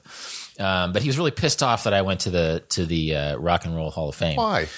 Well, he's he's from Cleveland. You know, he sees it as just sort of this big, you know, corporate thing. It's like it's like that's not dude. That's not Cleveland. It made sense. Like I was I, I was gonna actually. I, I talked to Ian MacKaye yesterday for my own podcast, and we talked about it. He hasn't. Ian MacKaye hasn't been there, but he's very much outside of corporate rock and roll. If there's anybody who's outside of corporate rock and roll, it's, Ian MacKaye Fugazi. of Fugazi, right? um, and so, yeah, I don't know what he made of me talking about having been to the Rock and Roll Hall of Fame. But one thing about being there is that you go in there and you you go and you try to look for the music you liked. I mean, you can learn about you know uh, cool old music, Big Mama Thornton, you know, Sister Rosetta Tharpe, you know, all this old pre-rock music that's you learn from from. But you go and you're looking for, like I was into Portland and Seattle music in college. I was into Fugazi. It's not really there. Yeah. Um, Oh, and so, so this this police officer I, I was talking to, cool guy, but again, he was a little bit drunker than I was comfortable with. Um, was just sort of yelling at me about how that's not Cleveland, and it makes sense. So you when you think about Cleveland, you think of the river setting on. I thought he was going to punch me when I mentioned the river setting on fire. He's like, dude, that's the 1960s, and it's true. but but so much of the preconceptions of Cleveland are rivers, the Cuyahoga River s- on fire in the 1960s, and the Rock and Roll What, Museum. from all the, from all the uh, pollution. from, from the pollution. And then the sports teams right? And so that's just an example that can has a corollary with any country in the world where you have two or three stereotypes that you as- associate with the country and then there's all the other stuff that's there. Um, and so in retrospect, yeah, I was in Cleveland. I was only there for a couple nights. I watched two baseball games. I went to the Rock Hall of Fame. I walked around a little bit, and that was that. You know, I, I hardly saw any of Cleveland as Clevelanders probably appreciate it. But every place in the world is that way. Every country in the world is that way. where they're like we have this, and then other people come for whatever else. yeah, or, or people go to, to Bombay because they're interested in Bollywood movies. I mean, And- do you find that with Paris? When you're there, you're there enough now where you're like almost Yeah. a resident when you're there, right? I'll be there in a week. Yeah. Um, so do you find it's like my friend just went, but is it like, you know, all these people come for the Louvre, and then it's like locals like oh, mm, we don't do that. Um, we have, but it's just like not like Smithsonian in DC. Like locals go every two years. Right. Yeah, there's no, you know, the Eiffel Tower is just this big thing in the city. You know, there's You just no walk reason past why. it. Yeah. I mean, that's a fun place to go. It's it's it's all tourists there, but you know, it's people from all over the world having picnics on the Champ de Mars. You know, it's a it's a it's a fun place to be. Um, and if I was a young traveler, I'd go there because it's full of young travelers. You know, let's go talk to a Oh, right. traveler from Germany or Brazil or whatever. You know, let's Where are you go guys flirt from? with What are you somebody. doing? Yeah, um, but but of course, yeah, the French. I'm trying to think. Like the Hollywood sign in LA. People like go there, but like we just drive by it a lot, and it's like you don't even notice it. And people like if you if if LA people had to describe what's there to do in LA, the Hollywood sign would not come up on that list. Right. But people from out of town are like, yeah, we got to go see the Hollywood sign. You're like, oh, I can tell. That's just a thank you. neighborhood full of people who are tired of people who want to go see the Hollywood sign. Oh yeah, these people put up like fake signs, like this is not the way to the Hollywood Yeah. sign or Hollywood that way. Yeah. and so it's just like, don't come here. Yeah, and that happens everywhere. And that's why that's why certain parts not to knock tourism, but that's why certain parts of Paris, for example, are sort of sterilized Paris. It's like there's no Parisians there. You know, you stand in front of the the uh, the Notre Dame Cathedral. I mean, that's dead center of Paris, and I'm sure there's some Parisians who go to church there. But it's just it's full of it's beautiful. It's amazing. Non-Parisians. But it's like, why would a Parisian go stand around outside the Notre Dame? That's not a living part of Paris. That's a tourist part of Paris Right. and you know there's people who live by the the um, Ile Saint Louis, the next island over in, in the river, is full of wealthy Parisians. Of course, now it's probably full of wealthy Russians and Americans too. Um, and so that's the funny part of any any city in this day and age. It's going to be full of. I mean, I'm sure there's a lot of wealthy Russians in New York, Yeah. and Los Angeles, too. Chinese for sure. and Chinese people, um, and and so it's all it all becomes well. That's what New York is now, I guess. A lot of rich Chinese people, but then like And like Yeah. any big any big hip and happening city is going to be that way, which is why it's good to go to frumpy provincial towns when you go to another country too. Because France is not Paris. You know, you go. I made that mistake the first eight times I went to France. Of course, I was teaching a class in Paris, but then it's like, oh, I'll go down the, the Loire Valley. I hear there's a sister city to Wichita, Kansas. There, that's goofy. and so it's it's there's all these beautiful little towns, and they're very French, probably more distinctively French than a big globalized city like. um like Paris, more French in the traditional way. Every country is that way. If you only go to the capital city, it's just a big city. it's just a big city. I mean, it's Yeah, you know, Kansas and and and or Kansas City and, and Manhattan are vastly different. But like even outside Wichita, let's say, yeah, yeah, no, and that's I, I I'm, I'm a big fan of Wichita's where I grew up. You know, it's this industrial town. You know, it has these Detroit like qualities, but yet it's distinctive to Kansas. But even you know anywhere. I mean, you grew up in Maryland, right? I'm, I don't know if you went to small towns. Yeah. yeah, Um, but there's, I guess there's a corollary of that. If you go to Thailand and you're only, I mean, you can't skip Bangkok, but if yeah. you I met only a, go to I- Bangkok, Yeah, I met a guy who went to Thailand this weekend in San Francisco at one of my shows, and uh, a few people, one a couple of them went to that cave lodge place. I said, but this guy was like, I was like. You've been to Bangkok? He said, "I'm like, I fucking hate Bangkok. I'll never go by there. Hmm. I'll, I'll, I'll avoid it if I can. I'll go fly through Chiang Mai if I if I can. It's just so fucking dirty and gross." Yeah. But he was like, he felt the same way, but he felt a little bit like that about Chiang Mai, and he was like, he figured out a way to live like two hours south of Chiang Mai and just like learn Thai in almost no time because all his neighbors were Thai. Sure, And he yeah. said there was all these like travelers who would hang out with each other. And he was like, oh, fuck this. I'm going where there's Thai people on my left and my right and, and on top of me and behind me. And I've been that traveler. Yeah, with you have, huh? And that's part of the fun. But It is. They're cool. but it's it's cheaper. I mean, that can be another thing. The argument for hanging out with other travelers because there's something beautiful about a bunch of people in the traveler mindset and being excited about where they are. But anywhere you go, there's the there's the expensive capital city, which is fine. I like Bangkok. Um, and then there is there's the tourist places, but then there's all these other places, smaller, sleepier places that are cheaper. You know that you're not going to get overcharged because you're a tourist at the restaurant because they've never had a tourist come Right. there, and they're gonna and if you If you go to confused- Poughkeepsie, they're not like trying to scam you there. yeah, You know, they're just like, I don't know if you're here, you're here for something. But here it's like, ooh, how can I get over on this person? Yeah, I mean that's a big. That's for as long as cities have existed. You Yeah. know, that's that's been the thing. That that There's an anonymity. There's this the strangerness to cities. Is that I'm sure the the the person who started this ice cream stand eventually took an interest in every person who bought ice cream. But eventually, it's just you're another mark. You're another Yeah. person, right? Yeah. And so the small town, um, the ice cream guy is going to be, oh, you're not from here. Who are you? You know, and that happens in every country. You know, And then you end up talking to them. yeah. Or and I went to a lot of small towns in Thailand. I spent a lot of time in Thailand, and so pretty soon, um, You wrote your book there, right? wrote A yeah, book. in a town called Ranong, which is probably thirty thousand people. That's your. uh, Which one was that, Marco? Uh, Vagabonding. I wrote Vagabonding. wrote Vagabonding Yeah, there? I wrote Oh. I wrote some chapters of Marco Polo. Didn't go there in Thailand, but uh, sure. And one reason it was it was, it was cheap. You know, I paid hundred dollars a month rent, and this God was damn. yeah. For yeah, actually, it wasn't a house; it was a residence hotel. But you know, I had Me people and my friend and left. my laundry. and- yeah, and we saw it's like places you get like an apartment in a giant skyscraper in Bangkok for like two fifty a month, and we're like, dude, we should just get that and let everybody stay there. Whoever's gonna go. that is the that is the crazy secret of this and i don't you know I, I was sort of a vagabonding evangelist last time we talked on your podcast but i look at facebook sometimes i try not to look at it too much but s- recently somebody posted uh, if you had a million dollars what's your dream all the comments travel travel travel and it's like guys Just do it. I wrote a book about this a long time ago. You don't need a million dollars to travel. Come on. And and that's that's the rule rather than the exception. The the awesome two hundred and fifty dollar apartment, you know. In Sweet. and, and, and Bangkok's a cosmopolitan It was modern as fuck. yeah. And it, Bangkok can be dirty. There's a lot of dogs running around, but it's just like you get used to that. Oh, And- children, seven year olds at fucking three a.m. selling Viagra and shit on the street. It's like, oh ugh. God.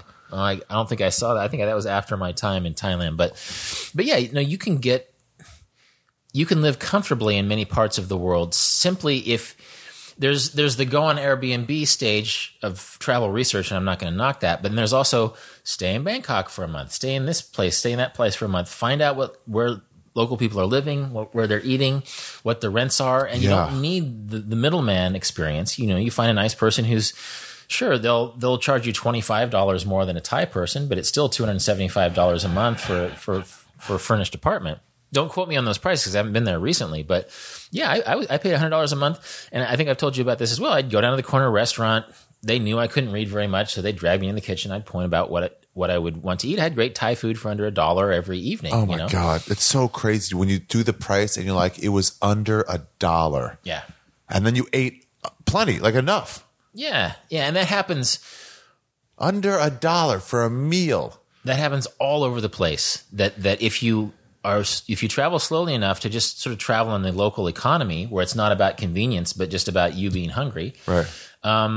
then then uh, yeah it took me a while when i was southeast asia specifically to realize that this was normal that it wasn't a mistake that people weren't making a mistake but you know where it's like after what the exchange rate was but it's You just like got to be careful. Like there are no restaurants open after eight p.m. in places. Like you better eat when you're, you know, There's no? Restaurants open at like Oh, right. ten p.m., Yeah. eleven. It's like Yeah. that doesn't happen. So it's like, but then again if you travel slowly enough then you you get used to that you know yeah, yeah, exactly. We're then, like we then got to you eat. know that that's how it works. And then people don't see you as a ghost either. It's not like people, local people hate tourists, but again, you're they don't see mark. them. They don't see them. Yeah, that you're just a person who needs something, and it's like, oh, okay, you need this. I need 10 extra baht for it because you're not going to be here tomorrow. You know, if I charged my neighbor 10 extra baht, they'd come and yell at me because they're going to come to my fruit stand the next day. I'm And going to also- charge you 10 extra baht because I know you're on the bus to Yeah. Laos And tomorrow. at 10 baht, you're like, whatever, fine. It doesn't well, matter. that's another point I'm making. it's not even a dollar. in vagabonding is that if you want to travel slow, become a haggler, that's fine. But at the end of the day, why get bent out of shape? It's, it's like a tax. It's like your traveler tax. You're already Yeah. saving. You're, you're saving hundreds of dollars a week Already just paid. by living. Yeah, your in this part tax is an occasional scam. So if somebody wants to overcharge you for that durian fruit, Uh-huh. you know, why lose your shit over that? You Yeah, know, like just- the, yeah, we had that in Myanmar where it was like the kyat, I think, and it was like I think we're buying either sunflower seeds or something like that. And my buddy from Spain, they were like, uh, it's like how much? And he was like 200, 500. He looks up and he's like 500 because he sees, oh, that's all white. Yeah, Yeah, 500. yeah, yeah. And it was like, all right, I see what you're doing. and you can haggle, but don't lose your temper. Don't- you know, why ruin? Let it ruin your day Yeah, over yeah. two bucks. yeah. Yeah, don't let right exactly. Go, nah, I'm, I'm gonna just go next door. You have the right to say no, and they have the right to say no. Yeah. So it's not like I mean, there's a lot of people. This happened when I first moved to Korea. Is like young people saying, "Oh, I was being judged for being white." You know, they're just racist. And it's like, well, not really. You're probably being judged for being an asshole. And and two, it's a different set of rules. You know, they have their way of doing things, and we have our way of doing things. And I tell you about the. Sorry, go ahead. well, I just we get a lot of free passes that Yeah. maybe your white face is going to. You know, people might not like you for geopolitical reasons, or they might charge you more because they think you have more money. But it's rarely just about you being a, a white person. Yeah, it's usually has to pay when, more. when it's white. I've seen it's like, where are you from? I'm interested in yeah, you. Uh, um, they had some lady in, I forget Cambodia, on some island. She was in a restaurant. She was claiming racism against her, and it was just because she was new there, A white lady. a white lady. Okay. and it was like they weren't bringing her a check. And I wanted, I didn't, but I wanted to go over there. and be Like they don't bring checks here until you ask for them. That you can sit here for five hours. They'll just let you sit here. It's not racism. That's just the way they do it here. Yeah, and that's the hard lesson. That's why that that first week or two of of like real independent travel, of real long term travel, is a tough week because you're learning all those lessons the hard way. The new like customs, the, because, way because to you be. have instincts as an American consumer, you know, Uh-huh. that you have the right to get mad in certain situations where you feel like, you know, well, everybody else is this or that. Why? I think I I went to a to a restaurant once in in Vientiane, Laos once, and and this American backpacker got upset because they wouldn't bring the check. And what he didn't know is it was the opening day and all the food was free. You know, so he was like getting really upset. And it's like, well, where's my check? You know, what?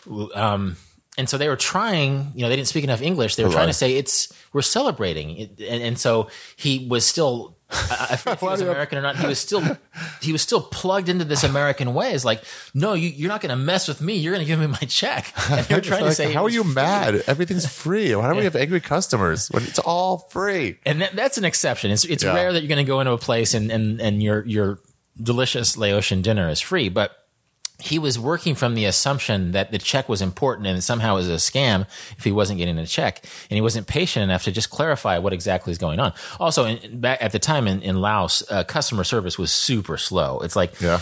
if you if you even this way in in france It's now Paris like that too, right? Yeah. My friend was like, um, like I couldn't believe how like people like, can we get our check? It's like, uh huh. He goes, I just saw him go and now sit down.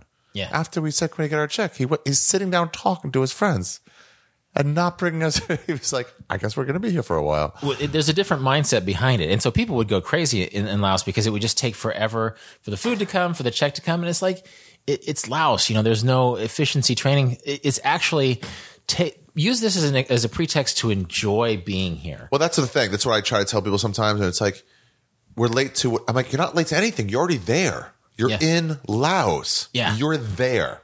Yeah. So if you spend four hours at this restaurant, that's cool.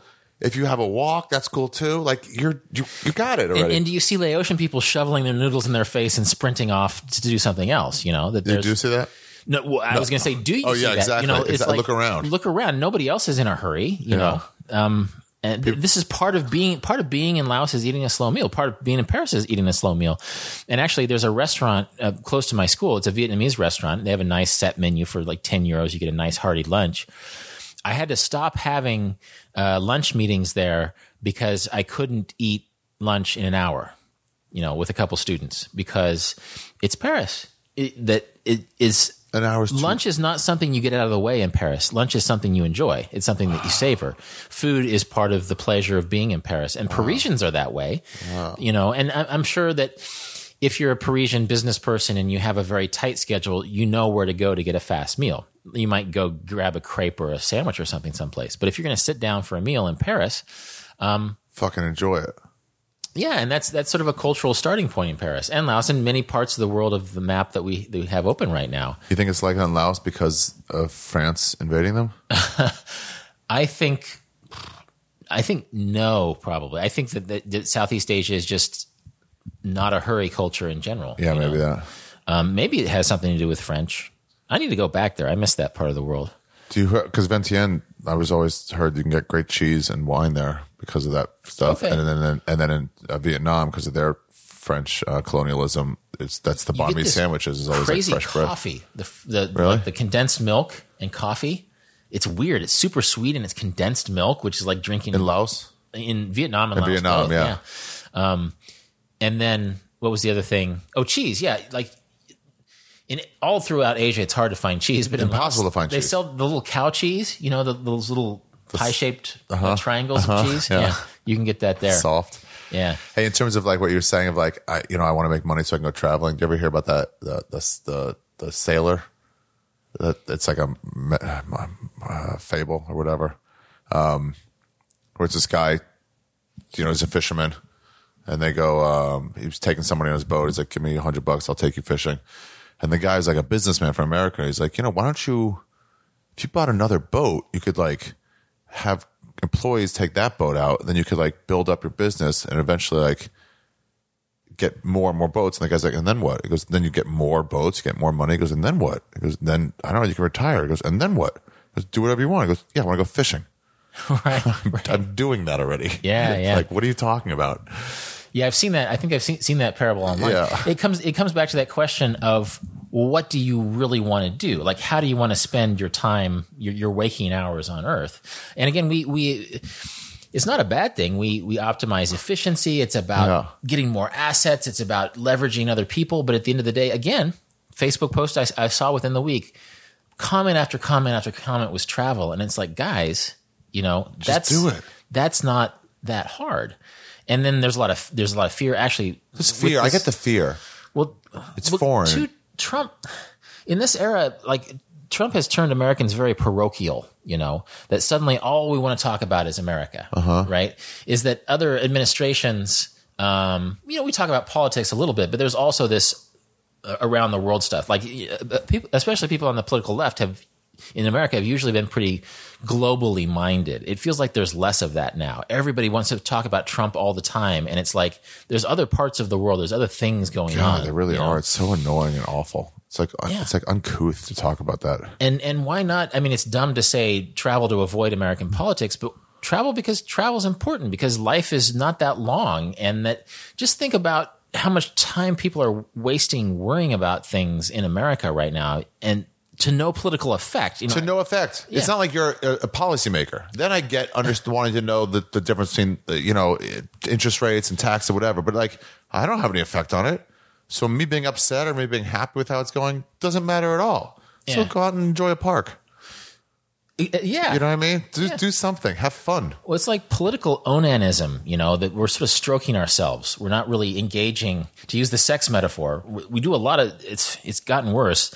We think we're doing politics, you know. We think we're having sex, so to speak, to draw out the metaphor. When it's just a lot of we're just stroking ourselves and each other. You know, there's all this blank talk, and so I don't want to seem like I'm. I don't want to give, you know, proper respect to people who are involved in in American political things, but so many people who are obsessed with politics are doing it in such an ineffectual, masturbatory, self defeating way that maybe you should go have fun in another country. You're not betraying your political sensibilities by going off and having fun in another country. You'll come back and you'll be a part of the conversation in a good way, you know? Yeah, and you can be like, hmm, you know, I saw another way of doing things. Yeah, yeah. Or I've I've seen I've seen again. I don't want to get too political, but I've seen um, I've been we're using authoritarian as a metaphor now. I've been I've been to five authoritarian countries in the last year, and this is what they're like. You're like, this is quit calling him Hitler. It's not even close. right, yeah, and yeah, no. I, I in Namibia I had interesting conversations uh, with uh, with some Namibians, some of whom thought Trump was interesting and kind of liked him because Africa has more authoritarian rulers. You know that there's more to identify with with his way of being in the world. So, like so my that. Point like- is is yeah. that you I'm giving people permission, even if you're worried about pol- politics domestically, it's actually good for America to leave and not to go to America to volunteer in, in some sort of place, think you're doing good for the world. Go and have fun and keep and learn things and find out how, how people live and all the political complications in other country and come back and make that a part of the conversation. It's like we've stopped talking about the rest of the world and we have permission to have fun. You It's know, so cheap now to get places too. Like, Yeah. the world is all like flights away. I talked to so many people in Indonesia about how much they hate their leader, president or prime minister, whatever it is, Jokowi. Yeah. They're like, he's super crooked. He sold off one of our islands to Chinese. They like they hate him, and it's like, oh, this is interesting to me. You can see like correlations of how to like, Yeah. yeah, all governments are fucking crooked. yeah. You know, eh, And- but even just seeing, eh, there, just there's so many levels. It's like everybody's talking about one thing right now. You can go into a village and just see, oh, well, that's how they build houses here. This, that's an ingenious way to irrigate their crops. And suddenly, instead of thinking about one thing in between work and your social media account every day in the United States, suddenly you're a polymath. You're figuring things out. You figured out a few words of a language. You figured out how to haggle. You figured out how homes are built. You've talked to a dude who has a job similar to you, but it's it's different in its own way. Yeah. And suddenly you're a fuller person and you're bringing that back home. I guess I'm just getting tired about people who are so political that they can think of nothing else. But it's actually good for the health of everything, including your political sensibilities, to go and not be a dour person who's going to save the world. you can volunteer if you want, but just go and experience things. See how people live. Come back and, and be the person who has some perspective on that. Yeah, my friend just told me that the other day. He was like, "Yeah, when you came home, you were just more, you were a lot like, nah, it's just how we do things here." You know, like that attitude about things. Uh huh. I was like, "Oh yeah, I guess I saw things done differently." it was just like it's not the way it's done; it's just the way we do it. And where is this in the United States? Yeah, when I came Yeah. home, he was like, "Yeah, you're Yeah. different now." You're like, Yeah. "Yeah, it's so easy to do it. Just pick a place and go." So let's let's figure out where you want to go. Where do you, where are you Oh, looking man. to go next? Oh man. Every page. I mean, every page is really something. Like right, I don't know when this is going to air, but it's World Cup time right now, right? It is. So we don't care at all now that America's not in it. It's barely rates. Right. Four years ago, there were fucking lines around the block for everything. Everybody's representing their country that they came from. Nobody gives a fuck anymore. But now it's funny because everybody has their proxy loyalties, right? You know that that. Mm-hmm. Yeah, my grandfather was from so and so. Right. Yeah, I once went to Well, I was in Iceland last year. I loved Iceland, so I'm sort of pulling for that Iceland, shit. right? Yeah. Dude, I did that at the end of my show there. Oh yeah. La- was it last year? Two years ago? Um, and I, I, they do intermissions a lot in in European style comedy, and so we did an intermission. And I came back and I just start I like and I started doing that. Did the. Icelandic yeah, clap? and then they all like did it with me. It was so fucking cool. And then my friend a guy named Ari Eldjárn who's who started Icelandic comedy. He was like, "Oh, just so you know, that's like hacky here." And I was like, "Oh fuck," because I'm glad I didn't tell you because we wouldn't have done it. You It's just like, the Macarena. yeah, it's like it seems like you had fun, but like every fucking time they open a bank, somebody does that now. It's just so fucking Right. overdone. And I was like, fuck, of course, of course. They, they did that. The Minnesota Vikings did that. Did they really? Yeah, some 'Cause they were Icelandic uh, strongman came and, and led them in those cheers. You went to Iceland though. I saw those pictures. Yeah. Oh, God. what a great fucking country, isn't Oh it? my god, it's so good. It- Iceland, I, I I dream in Icelandic. I, I love that so much. And before I went to Iceland, everybody's like, "Oh, Iceland is so over. Like, there's going to be three million tourists this year." I don't care. It was it was so beautiful. I, I had a car. I drove my sister and my nephew around. Yeah. And uh, this was not too long after the last time we talked for this podcast. Actually, this was like a month and a half later, and I just I just loved it. I read the sagas out loud uh, to my nephew and my sister While you were there? while we were driving. Wow. So we're driving through this otherworldly landscape. I'm I'm reading a story looks that's like- a thousand years old. And by the way, the landscape looks like Martian. It's all like Oh. like just volcanic rock with like moss grown over it. Oh, and that moss is amazing. You're Oh. not supposed to walk on it, but it's like it's like you can almost plunge your elbow into some of it. Deep, it's, yeah. It's deep and soft, and um, like there's certain tourist stop waterfalls which are fine, but if you hike in any direction in Iceland, sooner or later you're going to find a waterfall. Yeah, you know? exactly. You don't have to go to the exact right one. Oh my god, it was so fun. Yeah, so you're reading those sagas while you're passing by the lands where they were fighting. Yeah, yeah, and Oh. and and and those are a thousand years old, but it's sort of like Game of Thrones. There's like violence and action and human nature, and Yeah. people betraying each other and fighting over beautiful women, and beautiful women turning out to be uh, devious in their own ways, and and pulling, and and then they meet at the at the all thing and have meetings to talk it out. It's it, it was such a cool place. So I don't think Iceland's going to advance, but uh, it's I, I I've sort of been rooting for them Oh yeah. Oh okay. For me. the World Cup. yeah, but so like now we're looking at, at Europe, and and of course I. I'll, this is the 14th year in a row. I'm going to go to France to teach my years in a row. my writing class, right? Um, but yet there's so much untrodden ground. Like I've so like, which one of these pops up to you? you know, this time I wouldn't have said this before I came here. Yeah. Italy, man. Suddenly Italy is like, yeah, I've I've been to I've been to Venice a couple of times. I've been through Rome. I've been vagabonding is super popular in, in Italy. I get invited there to talk sometimes. Oh, really? Uh, in Geneva and, and Milan, but I've never really been to Rome. I've never really been to Florence. Italy's it is you can't When you really say tell here. really been, what do you mean? You mean like hung out for a while? yeah Okay. like I've never been to the Trevi Fountains or whatever. I've never been to the to the museums or like driven through the Tuscan cu- countryside. Um, I've never been to Sicily, you know. The Amalfi Coast, I heard is Yeah. super fucking cool. And so that's the thing is that I pick one country, which in the scope of Europe doesn't seem that big, and there's so much to do north to south. Mm-hmm. You could spend half a year in Italy, and there'd just be all this stuff to do. I mean, when you think about it, if you wanted, I mean, New York's maybe not the best example because it's such a massive city, but like you could spend a month here and not really repeat anything, you know, and, and see lots of different neighborhoods and stuff like that. And you're talking about a whole country. Yeah. It's like, yeah, I mean, from Venice there to Milan to Turin to Rome, Naples, it's like, Like all these- far apart. I had an Italian girlfriend once when I was in my 20s, and, and she lived up, up by Trento. She sounds hot. and then even she's still a friend. Hey, Valentina, she's awesome. Um, and but she was from like the Austria, Aust, like her grandmother had a picture of like an Austro-Hungarian prince. It's a part of Italy that used to be part of Austro-Hungary, and so it's it's this weird um, part of it's this very alpine, mountainous part of Italy that's a, that's that's fully Italian, but is also a little bit Austrian. You know, Yeah. um, and and yeah, so she went to university in Innsbruck, uh, and and that was my first taste of Italy. So a lot of people go to Rome or Florence or Venice first. I had this. I was like eating polenta and doing shots of grappa and and um, wow. um, drinking Glühwein. You know, like drinking spice wine. It's more of a German thing than an Italian thing. And so, and then I slowly, and then yeah. So I've actually because I spent a lot of time with her in my twenties, uh, and you know I've I've been back through Milan and other places. I've been to Italy, but I haven't really been been to Italy. It's like if you think, oh, I'll go to a country and check it off my list. It's like, well, what what what qualifies you to check, check it off, off, a your list. Yeah, like you if, know? you, if you come to like San Diego, you're like, well, I can't say I went to the fucking plains or went to the mountains or Yeah. anything in America. I can't say America's done.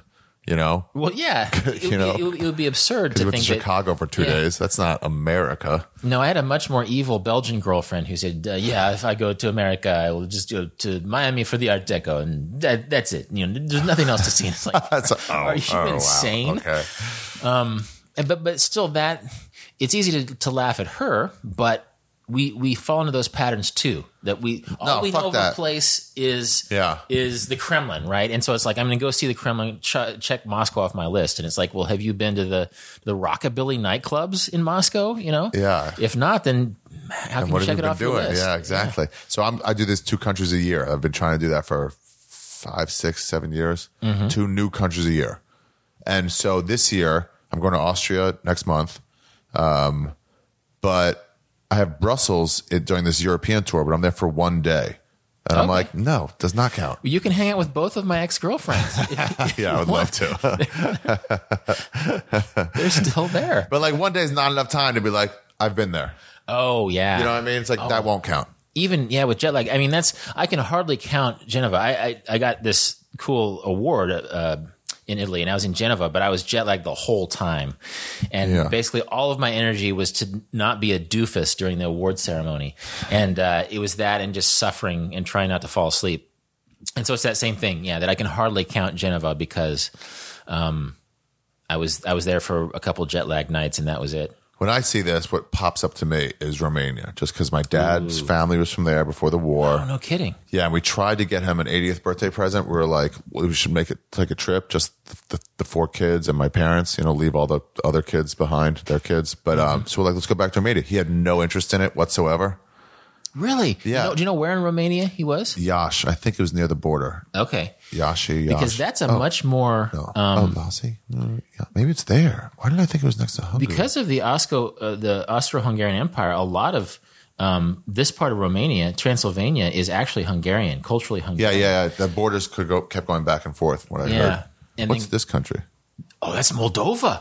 My sister went there last summer. She's been there Oh, that's twice. Moldova. I was so I'm sorry. excited. I, actually, I heard myself saying that's Moldova. I'm a muppet. Um, no, but I got excited because my sister had a Mold. Nobody goes to Moldova. Like its Nobody. exports are wine and, and sadly prostitutes for other parts of. It's a very What? poor Romanian speaking country that was chopped off and was made a part of the Soviet Union. A weird thing is that a part of Moldova is chopped off. It's called Transnistria, and they still have like Soviet currency there, and they speak Russian and stuff. It's And that's its own country? well, it's not its own country. It's not formally recognized, but if a Moldovan person goes there and says, screw you, Transnistria, they'll probably get whacked. It's like a gangster run country. And I'm sorry if I just insulted Transnistrians. That's, I've never been there, so I'm not sure. But the reputation is that there's this little sliver of Moldovia that basically said, screw you, we're going to pretend it's still the Soviet Union. And so it's this very Soviet Russian little district by the Nist- Nistria River, River, whereas Moldovia is, Moldova is, um, culturally Romanian, but it was part of the Soviet Union for a long time. And then my sister had a student in Kansas um, who was Moldovan. It was part of a State Department program to put Eastern European students in universities. So she's visited her friend there twice, and um, best salads she's ever had. Really? So, RA Best fans, if you want to have an awesome salad, go to Moldova, go out of the capital city, find some Moldovans where they grow vegetables and Damn. beets and onions and shit. Damn. And so my sister can't shut up about how great the salads and the bread is in Moldova. And there's good wine there too. Damn. Um, so it's funny. You, you put you put your finger on one country and actually have some stories about that. And you pop up the next one. One of my former students from Paris was like a travel TV personality uh, from Romania, Razvan. And when uh, Bourdain died, I, that's how I found out about it. I looked, and there's a picture of my student Razvan with Bourdain, and it said R.I.P. Bourdain. And it's like, why would he say that about Bourdain? I didn't. You didn't know he was dead? I, I didn't know he was dead. It didn't register. But anyway, he did a lot of travel programming. He doesn't do it anymore uh, out of Romania. And I was he invited me to his wedding, which is in Cluj, which is like the very modern um, city, more on the Hungary side. And so I haven't been there. So I'm with you. That would be a great place to visit. Yeah, so- been there before? No, and my dad, and I'm, I'm going to get my Romanian passport because a child of Romanian is allowed Romanian That's citizenship. you should totally. Yeah, for Are- sure. Are they EU? I think they are. Yeah, So that's- that lets me get in that will- everywhere. And also, if I get stamped with Israel, then I don't have to worry about like other countries that won't let you in once you get an Israeli stamp. Um, and there's all these countries that like you can go there, but it's going to be a hassle if you're an American. Whereas other countries are like, no, come right in. Right. Just stamp. Well, there's some reciprocal stuff. Like I think Brazil got pissed off that we were charging so much Yeah, for a their lot of them, citizens. And so it's like, well, screw you, American. You can pay. For it. Yeah, so all these $100 backpackers like, I didn't do it. I can't afford it. what just kept let me in for three bucks that there the Swiss guy's paying? Why'd I have to pay fifty? You do a great register shift on your backpacker voice. the offended because it costs more backpacker. I love that. I've been that guy before. Dude, we saw a guy in Myanmar. We were taking a bus like up north to the Shan Shan state, and um, this guy was like, "Where's the bus going?" And they're like, "Sir, it left uh, thirty minutes ago." They're like, "Well, when's the next one? I've already checked out of my hostel." And they're like, "I don't know what to tell you. The next one doesn't come until tomorrow." He's like, "Well, this is ridiculous. Why is there no power?" It's like, "Sir, none of this is our thing." I, I, he's quit getting mad. We just laughed at that guy. But when we told my dad I wanted to go to Romania, he was like, "What's there? What's there for me now?" Because he talked to two historians, like uh, a historian goes, dude, there's been two wars since you left. Nothing remains that you'll know of that you'll remember when you were a kid. What year did he leave? 40, maybe Okay. something Yeah. like that.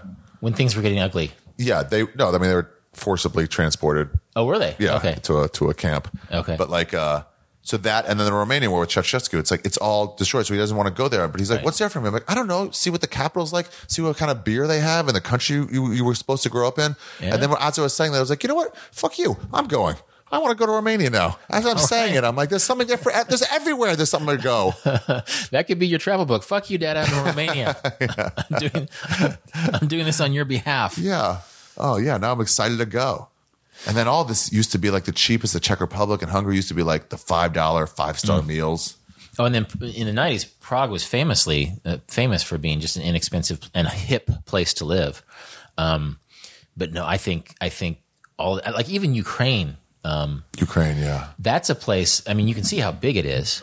Um, it's it's a little bit less tourist friendly because it's further east, but it's big. Um, of course, I've spent a fair amount of time in Russia and found it very friendly. Um, but I just think you could save a lot of money. I think Ukraine is going to be cheap. There's a lot of stuff to do there, and people will just be interested in you as an American Wow. especially in the in the Ukrainian parts of Ukraine. I mean, there's that part. The Crimea is more Russian now, and we've sort of taken Russian the there? Or do you Ukrainian think side. they speak Ukrainian? Well, it's it's close enough. Do you speak Russian? No, I'm learning for, Oh, okay. for these Tajikistan trips. Okay, yeah, Ukrainian is close enough. I, I think that you're conversant in both, and even in, in Moldova, like um, I think my sister student is ethnically Russian Mm-hmm. uh, and and speaks uh, uh, Romanian, which is the main language of Moldova, and then Russian as well. And so I think Russian will get you a long way, all in this in this area. Yeah. maybe don't in Poland or other places where Russia sort of shit on people. You try to learn the local language before you uh, spring Russia Russian, but Just throw that on them. yeah, but in, U- Yeah, in Ukraine for sure. All right, wow. So that's Europe. Like I could babble on about Europe. Like I see Norway. I've never been to. I've sort of a Norwegian name. I've been there. I've a never couple been times. to Norway. Norway's. Go- I mean, Os, uh, just Oslo and Bergen, Yeah. but it's gorgeous. And then they have this thing up north that my buddy, my French buddy, told me about. That is, um, is it there? I don't know. It's super far north, and it's called the Ark. I don't know if you heard about it, but they have every Oh. seed in the world Oh yeah, frozen in case uh, a species of, of plant Right. goes extinct. And they're like, we have two of these seeds, we can restart shit. Yeah. Um, that that's that's super cool. Yeah, and you get you get northern lights up there because Norway. Nobody realized how fucking uh, north to south it is. That's super north. That's expensive though. Norway's expensive. Norway is expensive for sure. and then yeah, Europe in general is expensive. But there's, That's there's the problem with backpacking through Europe. Yeah. It's really it's the the cost. but you there's couch surfing. I stayed with couch surfing in Hawaii actually. Uh, this last time you went, yeah, how was it? It was good. I had, I had the coolest couch surfing host, um, retired guy, house full of surfboards and snorkels and stuff. You can beautiful house. You can just tell he enjoys his his um he's he enjoys being a host. oh, really? And That's cool. uh, and so it's been like I hosted when I lived in Philly for a while. I don't do couch surfing. It's sort of a young backpackers thing, right? Um, but I had, a, had a great time. So I guess that's that's one solution. If you want to save sixty to two hundred dollars a day, Free. uh, yeah, do couch surfing. My friend said this that that Swiss friend who went to Iran. She said that it's it's kind of like there was a golden age of couchsurfing.com. Yeah, yeah. And then it became more creeps, more Sleazy s- Yeah, stuff. it's not like like Airbnb had its heyday, and then it went down when people said, "Oh, I can just buy an apartment and then just use it for Airbnb." So you're not really staying in someone's home, like a livable home. It's like sterile.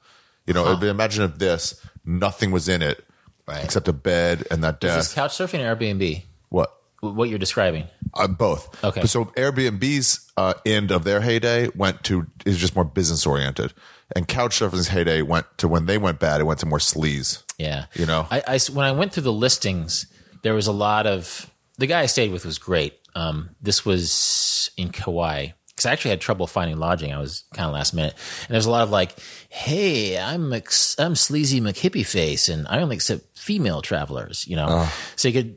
It just seemed like there's a guy that you you almost sort of want to take a bath after reading the profile of like they have pictures of them sort of looking jungly and and sort of handsome, and then they only wanted lady travelers. Um, and and um, I could be completely wrong. Sorry, Kauai, Hawaii guys, if if you're not sleazy, but it just seemed like really, you know, See, I have that problem with somebody. Somebody said to me, another traveler, Italian, was like, "Yeah, I when they want only women, I I fucking no, that's a sign." But to me, it's like, dudes are gross. I'd rather have a woman staying here. And I, I, if I get an Airbnb, I'm almost always, if it's a livable home, almost always will take a woman's home, the whole place, not just like one room, uh-huh. over a man's home. I've o- I've ever only had shitty like there's fucking dust all over the floor. It's gross when it's a dude. When Right. it's a woman, it's spotless. Right. They're just cleaner. like I don't want to hit on you, but like right, right. I'll have to do some more research into couch surfing. I'll have to just do it some more Yeah. um, to Yeah. see how because I, I I can't speak highly enough of, about the couch surfing experience I had in Kauai, but it it just seems like a lot of the clients are younger, and then a lot of the hosts have ulterior motives. They're like being super sleazy hippie who's like, "Hey, let's go on a hike, and I have this special hammock." yeah, like that's the, that's the only thing that could go wrong if somebody who wants to fucking bother you too much. Yeah, There's no like scam for cash. correct. It's just like, yeah, you're staying here for free. I don't know. And I might be overthinking this. You know, there might be No, I think there's bags that right. right. There's enough that it's kind of like you got to think about it every time now instead Yeah. of like. They also have like weird meetups, couchsurfing.com, where it's like Oh, they're just yeah. like who's in wherever. They let's all meet York, up here. yeah. right. Um, and, and I think that's cool because usually couch surfing hosts are travelers as well. You know, Mm-hmm. they became inspired to become a host because of travel. And I hosted some when I was in Philadelphia. Um, but, and so it's, they like to pe- meet people of that traveler mindset. I can see why that could be a thing. Can I tell you that that your release party for for souvenir for your book? Oh, huh. That was one of my favorite nights in New York because Really? everybody there was this traveler, was unique, interesting people. I felt like a real New York, like we're out having drinks at some super sweet flat and just like and just like talking about interesting stuff. Yeah, like every circle of people has something amazing to talk about. right? Yeah. And so this was yeah, so we had an event at the bar and then afterwards we went to an apartment and there's maybe what 20 people or 15 people, Something not like a lot. that. Yeah. Um, and so it's, it's it's like a cocktail party situation where you have different circles, and, and so the fear of a cocktail party is that you're getting stuck with somebody who's telling you about boring shit. Yeah. But because it was a travel themed night, God, that, that everyone, every everyone's jo- circle was interesting. And even if probably, probably even if they had their boring stuff they would have talked about normally, it Yeah. like brought it out of you. Like, where have you been? Where? Have, What's oh, what's that like? Oh, this the one lady was from Cuba. Went to Cuba a bunch. Yes. And like everybody was just so fucking interesting. It was such a fucking fun night. and like the like it was a it was a diverse spread of people like there was different ages you know there's Uh-huh. different backgrounds and jobs but because we were talking about travel we could all get excited you know and i, I think um, when we talked a year ago that ended up being a long episode and a successful episode for you i mean successful for sure. a lot of people listen to Oh, it yeah, but i think most. it's that when you start talking travel with someone who loves travel then suddenly holy shit, you're thinking about something and you're excited, and then you're flipping the page of the, of the atlas and you're looking at something else. Yeah. And so that's great to hear because that was a cool night. It was you know? so cool. that everybody who ended up at the after party. My girlfriend asked me about it. I was like, it was what it like, that's what New York should be to me. That's what it is in the movies where you go to interesting parties and meet interesting people. Yeah. You yeah. know? Um, yeah, gosh, I, I wish I remember who who all was there, but it was it was one of those things where everybody everybody ended up swapping stories, and then of course the Cuba person has exciting stories that can inspire the Brazil person, you know, who also has inspiring stories, and and so Yeah, it made me want to go to Cuba more. Like I sort of like, oh, I should go there. But now Yeah. after that, I was like, I want to go to Cuba. You know? Yeah, yeah. I, I almost said an asshole thing, which is that, oh, if only you could have gone there when I went there, which is a total dickhead thing. But I went um, in 2007 um, and just had the greatest time. But I had I had some nice contacts. I had like a friend that I sort of knew from my book had an ex boyfriend there, and he was like my contact person. He was the one who'd actually been forced to go to the Elian Gonzalez. He ended up being a, a good friend. He was a bagpiper, and like who goes to Cuba and seeks out bagpipers? But I met these Cuban bagpipers, and just I just had the the the greatest time there. So, yeah, we could we could we could sit on this this Let's just Europe keep flipping until forever. we see. Yeah, Yeah. yeah. Europe I mean, is somewhere. Here's the whole world, but you want to just want to flip pages? yeah, yeah, yeah. Okay. Like I've never been to Portugal. Yeah, Portugal seems cool as shit. You know, Portugal has always been on my mind since they decriminalized all drugs. Okay. Actually, Uruguay uh, has oh they all drugs. Uruguay has legal marijuana. Um, Oh, that's nice. like for South American countries, actually another been doing well in the World Cup, but not a country that people seek out. Like Uruguay is the Kansas of South America. yeah, isn't it know? weird how some countries just nobody bothers with? I get sometimes, like, I get for Liberia, they were a fucking war torn country for a while. Right. So I get that it hasn't gotten through to their heads. But sometimes, like Togo, that's not on anybody's radar. Why? Right. Why wouldn't they go there? Yeah, like why isn't it a place people just it- all go? Because it isn't on people's radar. You know, it's like there's no there's no frame of reference. You know, Liberia has an America connection. You know, because that was somebody's crazy idea. Well, let's resettle the slave. Let's let's create a country called Liberia and resettle Africans who have no connection to that part of West Africa. But they're just like, yeah, we don't trust Americans anymore. We'll take that trip. We'll go. Right. Yeah. Well, you can see why they would take that. Yeah, I mean, we haven't been the best of them. yeah. but that created, and this is a complete aside, but a lot of those, a lot of the uh, Africans who went there died because they weren't immune to local diseases, right? Wow. And then they created sort of a, a, a an imperial class where the the American Africans we're better than the. They had no tribal connection to the people who'd lived there for 500 years, but they had more resources and money and connection to the United States. And so it created this tiered system where the American Africans sort of shit on the local people in ways that, if not exact, were exactly like the ways they were getting shit on back in the United States, were uncomfortably close. Damn. Actually, I'd love to go to Liberia just to sort of to see that dynamic. Um, but it, it was part of this idealism in American.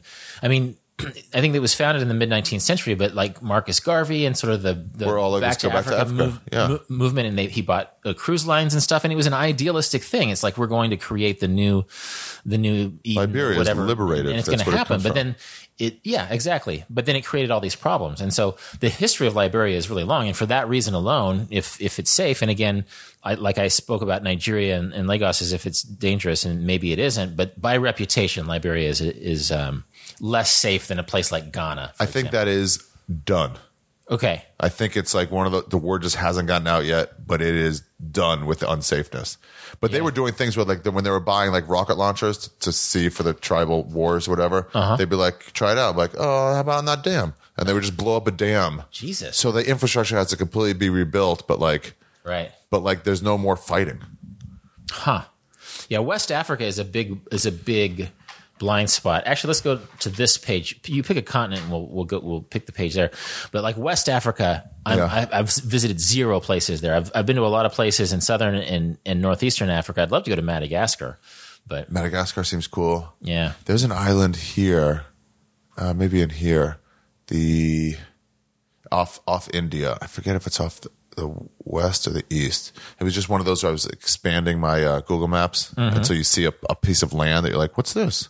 Yeah. And then I st- fucking what? It, the Oh, I- love islands. that. Let's let's find it. Um, this might not be big enough. I mean, there's the Maldives, which is its own nation. No, this is an this is an island where no one went. Oh, is it the uh, is it the um, Andalusia, and uh, Andaman Islands? yeah, yeah, that's who it is. Okay. Andaman Islands. Is that them? Um, yeah, Andaman. Is it the Andaman Islands? Yeah. Mm-hmm. So I, I wrote vagabonding very close. I, I was I wrote vagabonding right here. I have my finger on the border between the southern tip of Myanmar and Thailand, and I almost took a dive trip because they do scuba diving here. Oh, really? I was going to write about it for a magazine. There's an island called Sentinel Island that has never made contact with the outside world Yeah, to this day still because they basically everybody in that administrative region is saying don't go there you'll get diseases because there's other islands near sentinel where the native people who are very dark skinned they're um, you don't think of them as looking indian or even southeast asian they had settled there way before other peoples came down. So they have probably more in common. I'm not an anthropologist, so don't quote me on this, but with people living like in the Solomon Islands or, or Micronesia or, or Aboriginal people in Australia, very dark skinned. And there's some islands in this archipelago that have been settled by Indians, and then all the local people are just living in shanty towns and they're poor and their their old way of living is gone the people on Sentinel Island, they live a hard life. They s- still live in the Stone Age, if I understand it correctly. They hunt with I think so. spears and bows and arrows and stuff, but um, they haven't been forced into slums because it's their island still. Nobody else has been there, and so people tried to visit in the night- 1960s, and they shot arrows at them. really. Yeah, um, Yeah, somebody, some some captain in, in like a British Empire thing visited one of the islands. I think disease wiped out half the island. yeah, You know, white disease Mm-hmm. Which always whatever. happens, yeah. and so like, oh, you can't go there; it's too dangerous for them. And also, what they did was this captain, he had a method of of meeting people where he would capture somebody, um, take him as a hostage on his boat, treat him like a king. For, for five days or a week, then come back and say, "Go ahead, be our emissary." And they go, "Oh no, these guys are fucking, they're Right. awesome. Right. Let him in." Uh, but that guy died. Yeah. So now instead of taking a hostage Oh. releasing him as an emissary, they killed one of their people. So they're like, "Fuck you, we don't trust you." Right. Right. Um, and that was here. That was in. That was in one of the Andaman Islands. Islands, And so eventually they just started going like, leave them all alone. So they do have those people Right. where it's like, no one goes here. No one's Right. allowed to go, yeah. which makes me want to go way more. But like, And I, yeah, it, it, it gets in the news every once in a while. I hope it's still untouched. I, I, that would be weird if Sentinel Island finally fell to the outside world. yeah. Um, and again, you don't want to you don't want to over idealize But it's a culture so much that you get you make them trapped in that. And and but then again, it's like all the mainland Indian merchants who run the show in the other parts of the uh, the island. They run the economy on these islands, and the indigenous people live in shanty towns. It's the same for the sea gypsies who who are all in this area. They they're more, Sea gypsies? yeah, they're um, Moken, Moken. They're ethnically Malay, and they were like the only ethnic Malay never to embrace any of the religions that came through. Buddhism, not interested. Islam, not interested. Christian missionaries go home, and so they live they live itinerant lives on their boats. They actually live at sea much of the year. I, I did write about them, and they have some settled communities uh, in Thailand here, not too far from Phuket. Uh, but then also there's part there's some Where were you, islands Surat Thani? in in there's this is the Mergui ar- archipelago. I wrote a an article about this for Condé Nast Traveler like 18 years ago, and the sea gypsies live all through here. This is a really interesting part of the world. You ever been to Australia? Oh yeah, Yeah, I like Australia. but Australia is freaking big. Oh, you're just in Australia. A month. Yeah, A month. And it was great. this is First the time I thing went to Perth. Australians. We have the map. I'm I'm, I'm pointing at the East Coast. Australians usually just go here. Just East Coast. I, Almost all. I went to Alice Springs the very first You time. did? smack in the middle. Yeah, and uh, Australians are like, yeah, I've been to Bali. I'd, go to Bali before Alice Springs. yeah, all of them. I was like, I might go there. I have like four days off. They're like, there's nothing there, bro. It's you go to Alice Springs and then Ul- Uluru. Ul- Uluru, yeah. Uluru is like five hour ride away from that. Right. It's like for what? You're going to be there for an hour. But it's an amazing landscape. Alice Yeah. Springs is a weird little town. That's the thing. I mean, an American would say Kansas. Why would you, you know, why would you go to Nebraska? Why would you go to It's dead in the middle. you know, Idaho or whatever? What was it like, Alice Springs? I thought it was about it. cool. Um, and I was I was doing some travel writing, so I was writing a story for Slate about Aboriginal tourist initiatives and Abor- Aboriginal communities. And so I just spent a lot of time with indigenous people there, and it was interesting. They have like dot paintings, and um, uh, some of them sort of reminded me of my country uncles in Kansas. You know, that people who live close to the land and sort of work in a more rural agricultural environment have things in common and just sort of a way of walking through the world. So here are these Aboriginal people who'd been living in that part of Australia for 60,000 years, but they sort of reminded me of Uncle Walt or Uncle Hank, you know, just in the Oh, way. wow. That's cool. I saw one of them. We went on a kangaroo hunt, and and they shot a kangaroo, and then one of them wasn't quite dead, so he got a rock and bashed its brains out, and it was just. Uh, Kangaroos are sort of anthropomorphized in a way. That there's a humanness in the way their eyes look when they're dying. Um, and then we took it home, and he butchered it. And I, when I was on tour for my second book, Marco Polo didn't go there. I would show the the kangaroo butcher thing because I thought it was interesting. Then I realized I would go to college campuses and kids were like at about to throw up. Dude, there's and dead angry. kangaroos on the side of the road Yeah. everywhere there. It's Yeah. their deer. It's their possum. Yeah, you know? it's just way. Yeah, it's more like their possum. It's as big as a deer, but they're more like their possum. Where it's just like we don't. I've, I would pull over and take pictures of rotting uh, Oh yeah, you see them co- dead as much corpses. of alive, and then when you first see them, it's like, oh my god, kangaroos! And the Australians are like, really? Yeah, the Australians are all like, it's not that big a deal. Why does all the Americans fucking care about that? Yeah. but they have the weirdest animals. That the fucking uh, what's the badger thing they have? The platypus? Platypus. Yeah. None of these things should exist. Yeah. The kangaroo, nothing's like that. Little fucking T Rex arms, giant legs, a tail they can stand on to fucking gut you. Yeah. It's just strange, man. Pouches. Nobody does pouches. yeah, And then you see them on a hike and just they just come out and you're like, what the fuck? yeah, and then wallabies. There's all different kinds. Um, I, I went to uh, Tasmania. I did a, Uh-huh. You did? a, one week hike in the mountains there, and there's like mountain wallabies. You're like hiking through this cold, rainy place, and it's like fuck. There's like a there's like a, a Great Dane, si- or like a Labrador Retriever sized kangaroo bouncing across the trail. But it was a, it was a wallaby. I was so scared of um, them. Did you eat kangaroo when you were uh-huh, there? Oh, sure. Yeah. Yeah, I had a kangaroo burger. I've had kangaroo steak before. A lot of American beef has kangaroo in it. Actually, What? I was told that in Australia is that it's it's a lot. It's filler. You know, they'll, they'll ship if you buy cheap uh, supermarket beef tastes in great. A parts little, of the a little tough, but it tastes great if you Yeah. cook it slow enough. And if it's ground up, you'll Yeah. never know the difference. I had an Australia plate where I had some camel and some kangaroo and some emu and stuff. it was okay. But yeah, eh, yeah. And so kangaroo, uh, kangaroo, Australia is, sort of has some American like qualities. Um, it's the population is much smaller. And it's only coastal. I mean, almost Um, It- completely. it's almost coastal. completely coastal. And Melbourne is the New York, and Sydney is the LA. Uh-huh. Um, and there's great surfing, and Australians are great to hang out with, in my experience. Um, and Tasmania is this like this little uh, outlier. It's like this little part of New Zealand. I had a great time in Tasmania. I've never been out west to Perth. I did for the first time. Yeah, Fucking I, I hear rad. That's sort of a beautiful city. Awesome. And then there's an hour north, two hours south, and vice versa. There are so much cool hikes, and it's mm-hmm. all this beautiful beach on the Indian Ocean. Have you been to New Zealand? I have, yeah. Oh, so jealous. I've been there twice, actually. North or I- south? I, both. Ah. When I went around the world with no luggage, I went to this the South Island in Queenstown. How, you want to? How long did it take you to go around the world with no Six luggage? weeks. Six weeks. No luggage. Just No fill luggage. up your fucking. no, I want to do it again. It's you should try it sometime. I should try it. Yeah. it must be so free to get on a plane and just be like, you didn't even have a backpack. Didn't have a backpack. No Just- bags at all. Just a vest with some stuff in it. Wow. Uh, and then what I was wearing. Uh, and I've, I'm actually going to France. I'll be there for six weeks, and I have almost nothing. Like I've, the older I get, the less I bring because it's just like, it's just shit I have to carry around. The stuff that Yeah. you actually use, it's usually a three day rotation of stuff that you actually use on a regular basis. If you have access to a washer or to a sink, Or a sink. I guess, yeah, Yeah. And, and and a good like hot area to dry your stuff. And when I went to New Zealand, it was snowing. But guess what? My buddy Dan lives there, and it's like Dan. I know it's winterish down there. Bring me a sweater. Bam, problem solved. Oh, so you borrowed stuff. Yeah. You know what I liked about travel? The the, the how it forces you to th- th- overcome problems And like that. I need a sweater. I don't have one. I don't have a bag to put it in. Right. What do I do? And you just figure it out. Yeah, or you and I think we overthink problems. We live in this convenience age. We have an uh-huh. app that solves every problem. It's like, oh well, what if you know you're traveling in the summer? What if you go New Zealand? It's cold. Well, what if your friend Dan doesn't live there? Well, then I'll buy a sweater. Yeah, exactly. It's yeah. at a thrift store. It cost me 30 bucks, you know, and I just spent 30 bucks, which is something that in New York would be four beers or something.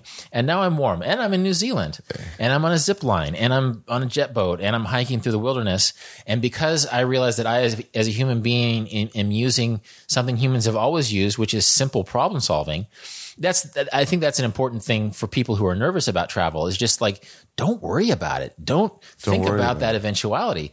Um, and this happened to me in, when I was in India and I wanted to get in the mountainous regions. It was colder and, and, uh, I would buy or borrow clothes and some of them didn't even fit. And it's like, oh, I look like a dork, but I'm in India. I'm in this amazing mountain, Yeah. you know? And, and so I think we overthink so much in, in these beautiful hyper managed lives we live in America that pretty soon we're in New Zealand. It's like, fuck, I'll borrow a sweater. You know, you're in, Yeah, and, and here you're like, I'm not going to borrow clothes from some person I don't Right. really know. And it's Right. like, why? It'll keep you warm for the night. yeah. Yeah, I was at a music festival two weekends ago, and it got cold, and I was like, they was selling some shirts in some place, and I was like, couldn't find one to fit me. It came out to like, and eventually I was like, I'm cold. Fine, It's good enough. It'll cover most of my arm and my torso. And at the end of the day, it costs less than Yeah, going other to a stuff store. that you would throw money at. Like I went to DC yesterday to do to do my interview. The megabus was freaking cold, and I I, I thought I might buy a hoodie AC. for the ride back. And then I, when on the ride back, I realized that the lower level wasn't as bad air conditioning oh. wise. So, oh, but but like that mindset has seeped into other parts of my life where it's just like I'm not going to worry about every eventuality, even on a weekend road trip, because the world is full of of solutions. It's full of solutions. I had, I, I got, I don't know if I told you this, but I got flip flops. My I flip flops I brought out there, these Jordan flip flops. Um, like Nike Air Jordan flip flops. Yeah, well, the, it, in Portland they have uh, it's the Oh, Nike the- the store. Nike store, sure. Yeah, and comics there. They've, they've gotten the hookup. Like you can go in there and get shit. Nice. So yeah, everything's like that's like twelve bucks. It was like you know, not much, but um, they started to stink. Flip flops. Yeah, I mean, I was on them for every day for you know Right, two months, and they like I mean, I washed them, and they like they held the smell, and I'm like, these just aren't working anymore. I can't be this guy. Are they rubber or they have They're- cloth or something? They're rubber. Huh. Yeah. Uh, maybe they're a little padded. I'm not sure. But anyways, like these are done. They serve their purpose. They're done. But to get flip flops in my size, 11 and a half, not that crazy, but there it's difficult. In- Where? In Indonesia. Cambodia. Oh, Cambodia. Yeah. Yeah. And it's like, and then you finally find one I found a Quiksilver store. It was knockoffs, and they started to peel. Like the bottom started to peel off within two weeks. I'm like, fuck, and I was ready to like chuck them and get new ones. And then I'm like, oh yeah, this took me two days to find a size that fit me. Right. No style, just a size of flip flop to fit me. And I'm like, there's no throwing these out. I can't replace them. There's fix these. And then it's on the hunt for super glue. Yeah. And then you just figure out how to fucking, you just figure out how to deal with shit. Yeah. It's so cool. Probably even something you can outsource too. Is that you just you just Go say, to a shoe store, like fix this for me, I, put I a got nail in shoes it. resold in Thailand. It- Really? it's a country where they still resole shoes. yeah, they're like, why throw it out? The tops are good. I on my deathbed there was a period of of travel between 99 and 2001 when I was my first deep deep vagabonding trip. It was right before I wrote vagabonding. You look at pictures from that age and I'm I just look stupid. I look like a dork. but on my deathbed probably 35% of all of my memories are going to be from that time when I looked like a dork because I just didn't care. It's like I, I need pants. Okay, they're a little bit high water. I'm I'm in in the Himalayas. You know, I'm I'm in this mind blowing place. Yeah, you're not um, trying to win people over with fashion there. And, and so that's one of many factors that can make people think, "Oh, I'm not going to be comfortable. I'm going to I'm not going to wear my favorite clothes. I'm not going to have access High to my favorite waters, that's TV shows or whatever." And it's just like how much um, if you just can let go of that stuff and realize that you solve problems, you find ways to entertain yourself. Who who cares if you're missing missing season two of Westworld in Nepal? You're in Nepal, you know. It'll be there, yeah. especially now Yeah. where it's not like I have to find a tape. It's like you just get it when you get back. And we've talked before about how time slows down when you travel, where it, it's just like you're trying to remember everything that happened in the last week, and it's like that was a week. I did that much. That was Yeah. a week. So, um, it really does. A few months seems like a fucking two years. And I think that's part of the thing when you you can spend a morning trying to find flip flops that spend you and that's that fit you, and you've still spent your time in a more interesting way. Oh yeah, you got some low clock on the way, and some you've ate something, see some cool things. and you've gone out to solve to problems in another part of the world. It's like it's like an adventure. It's part of the mystery. You're you're you're solving a mystery. It's great. This has been Deviate with Rolf Potts. More about everything that was just mentioned, including links to Ari Shaffir's podcast and comedy specials, can be found in the show notes at rolfpotts.com slash deviate. And as always, you can contact me with insights or questions at deviate at rolfpotts.com. This episode was produced by Justin Glow. Cedar Van Tassel does the theme music. Thanks for listening, and I hope you tune in for future episodes of Deviate with Rolf Potts.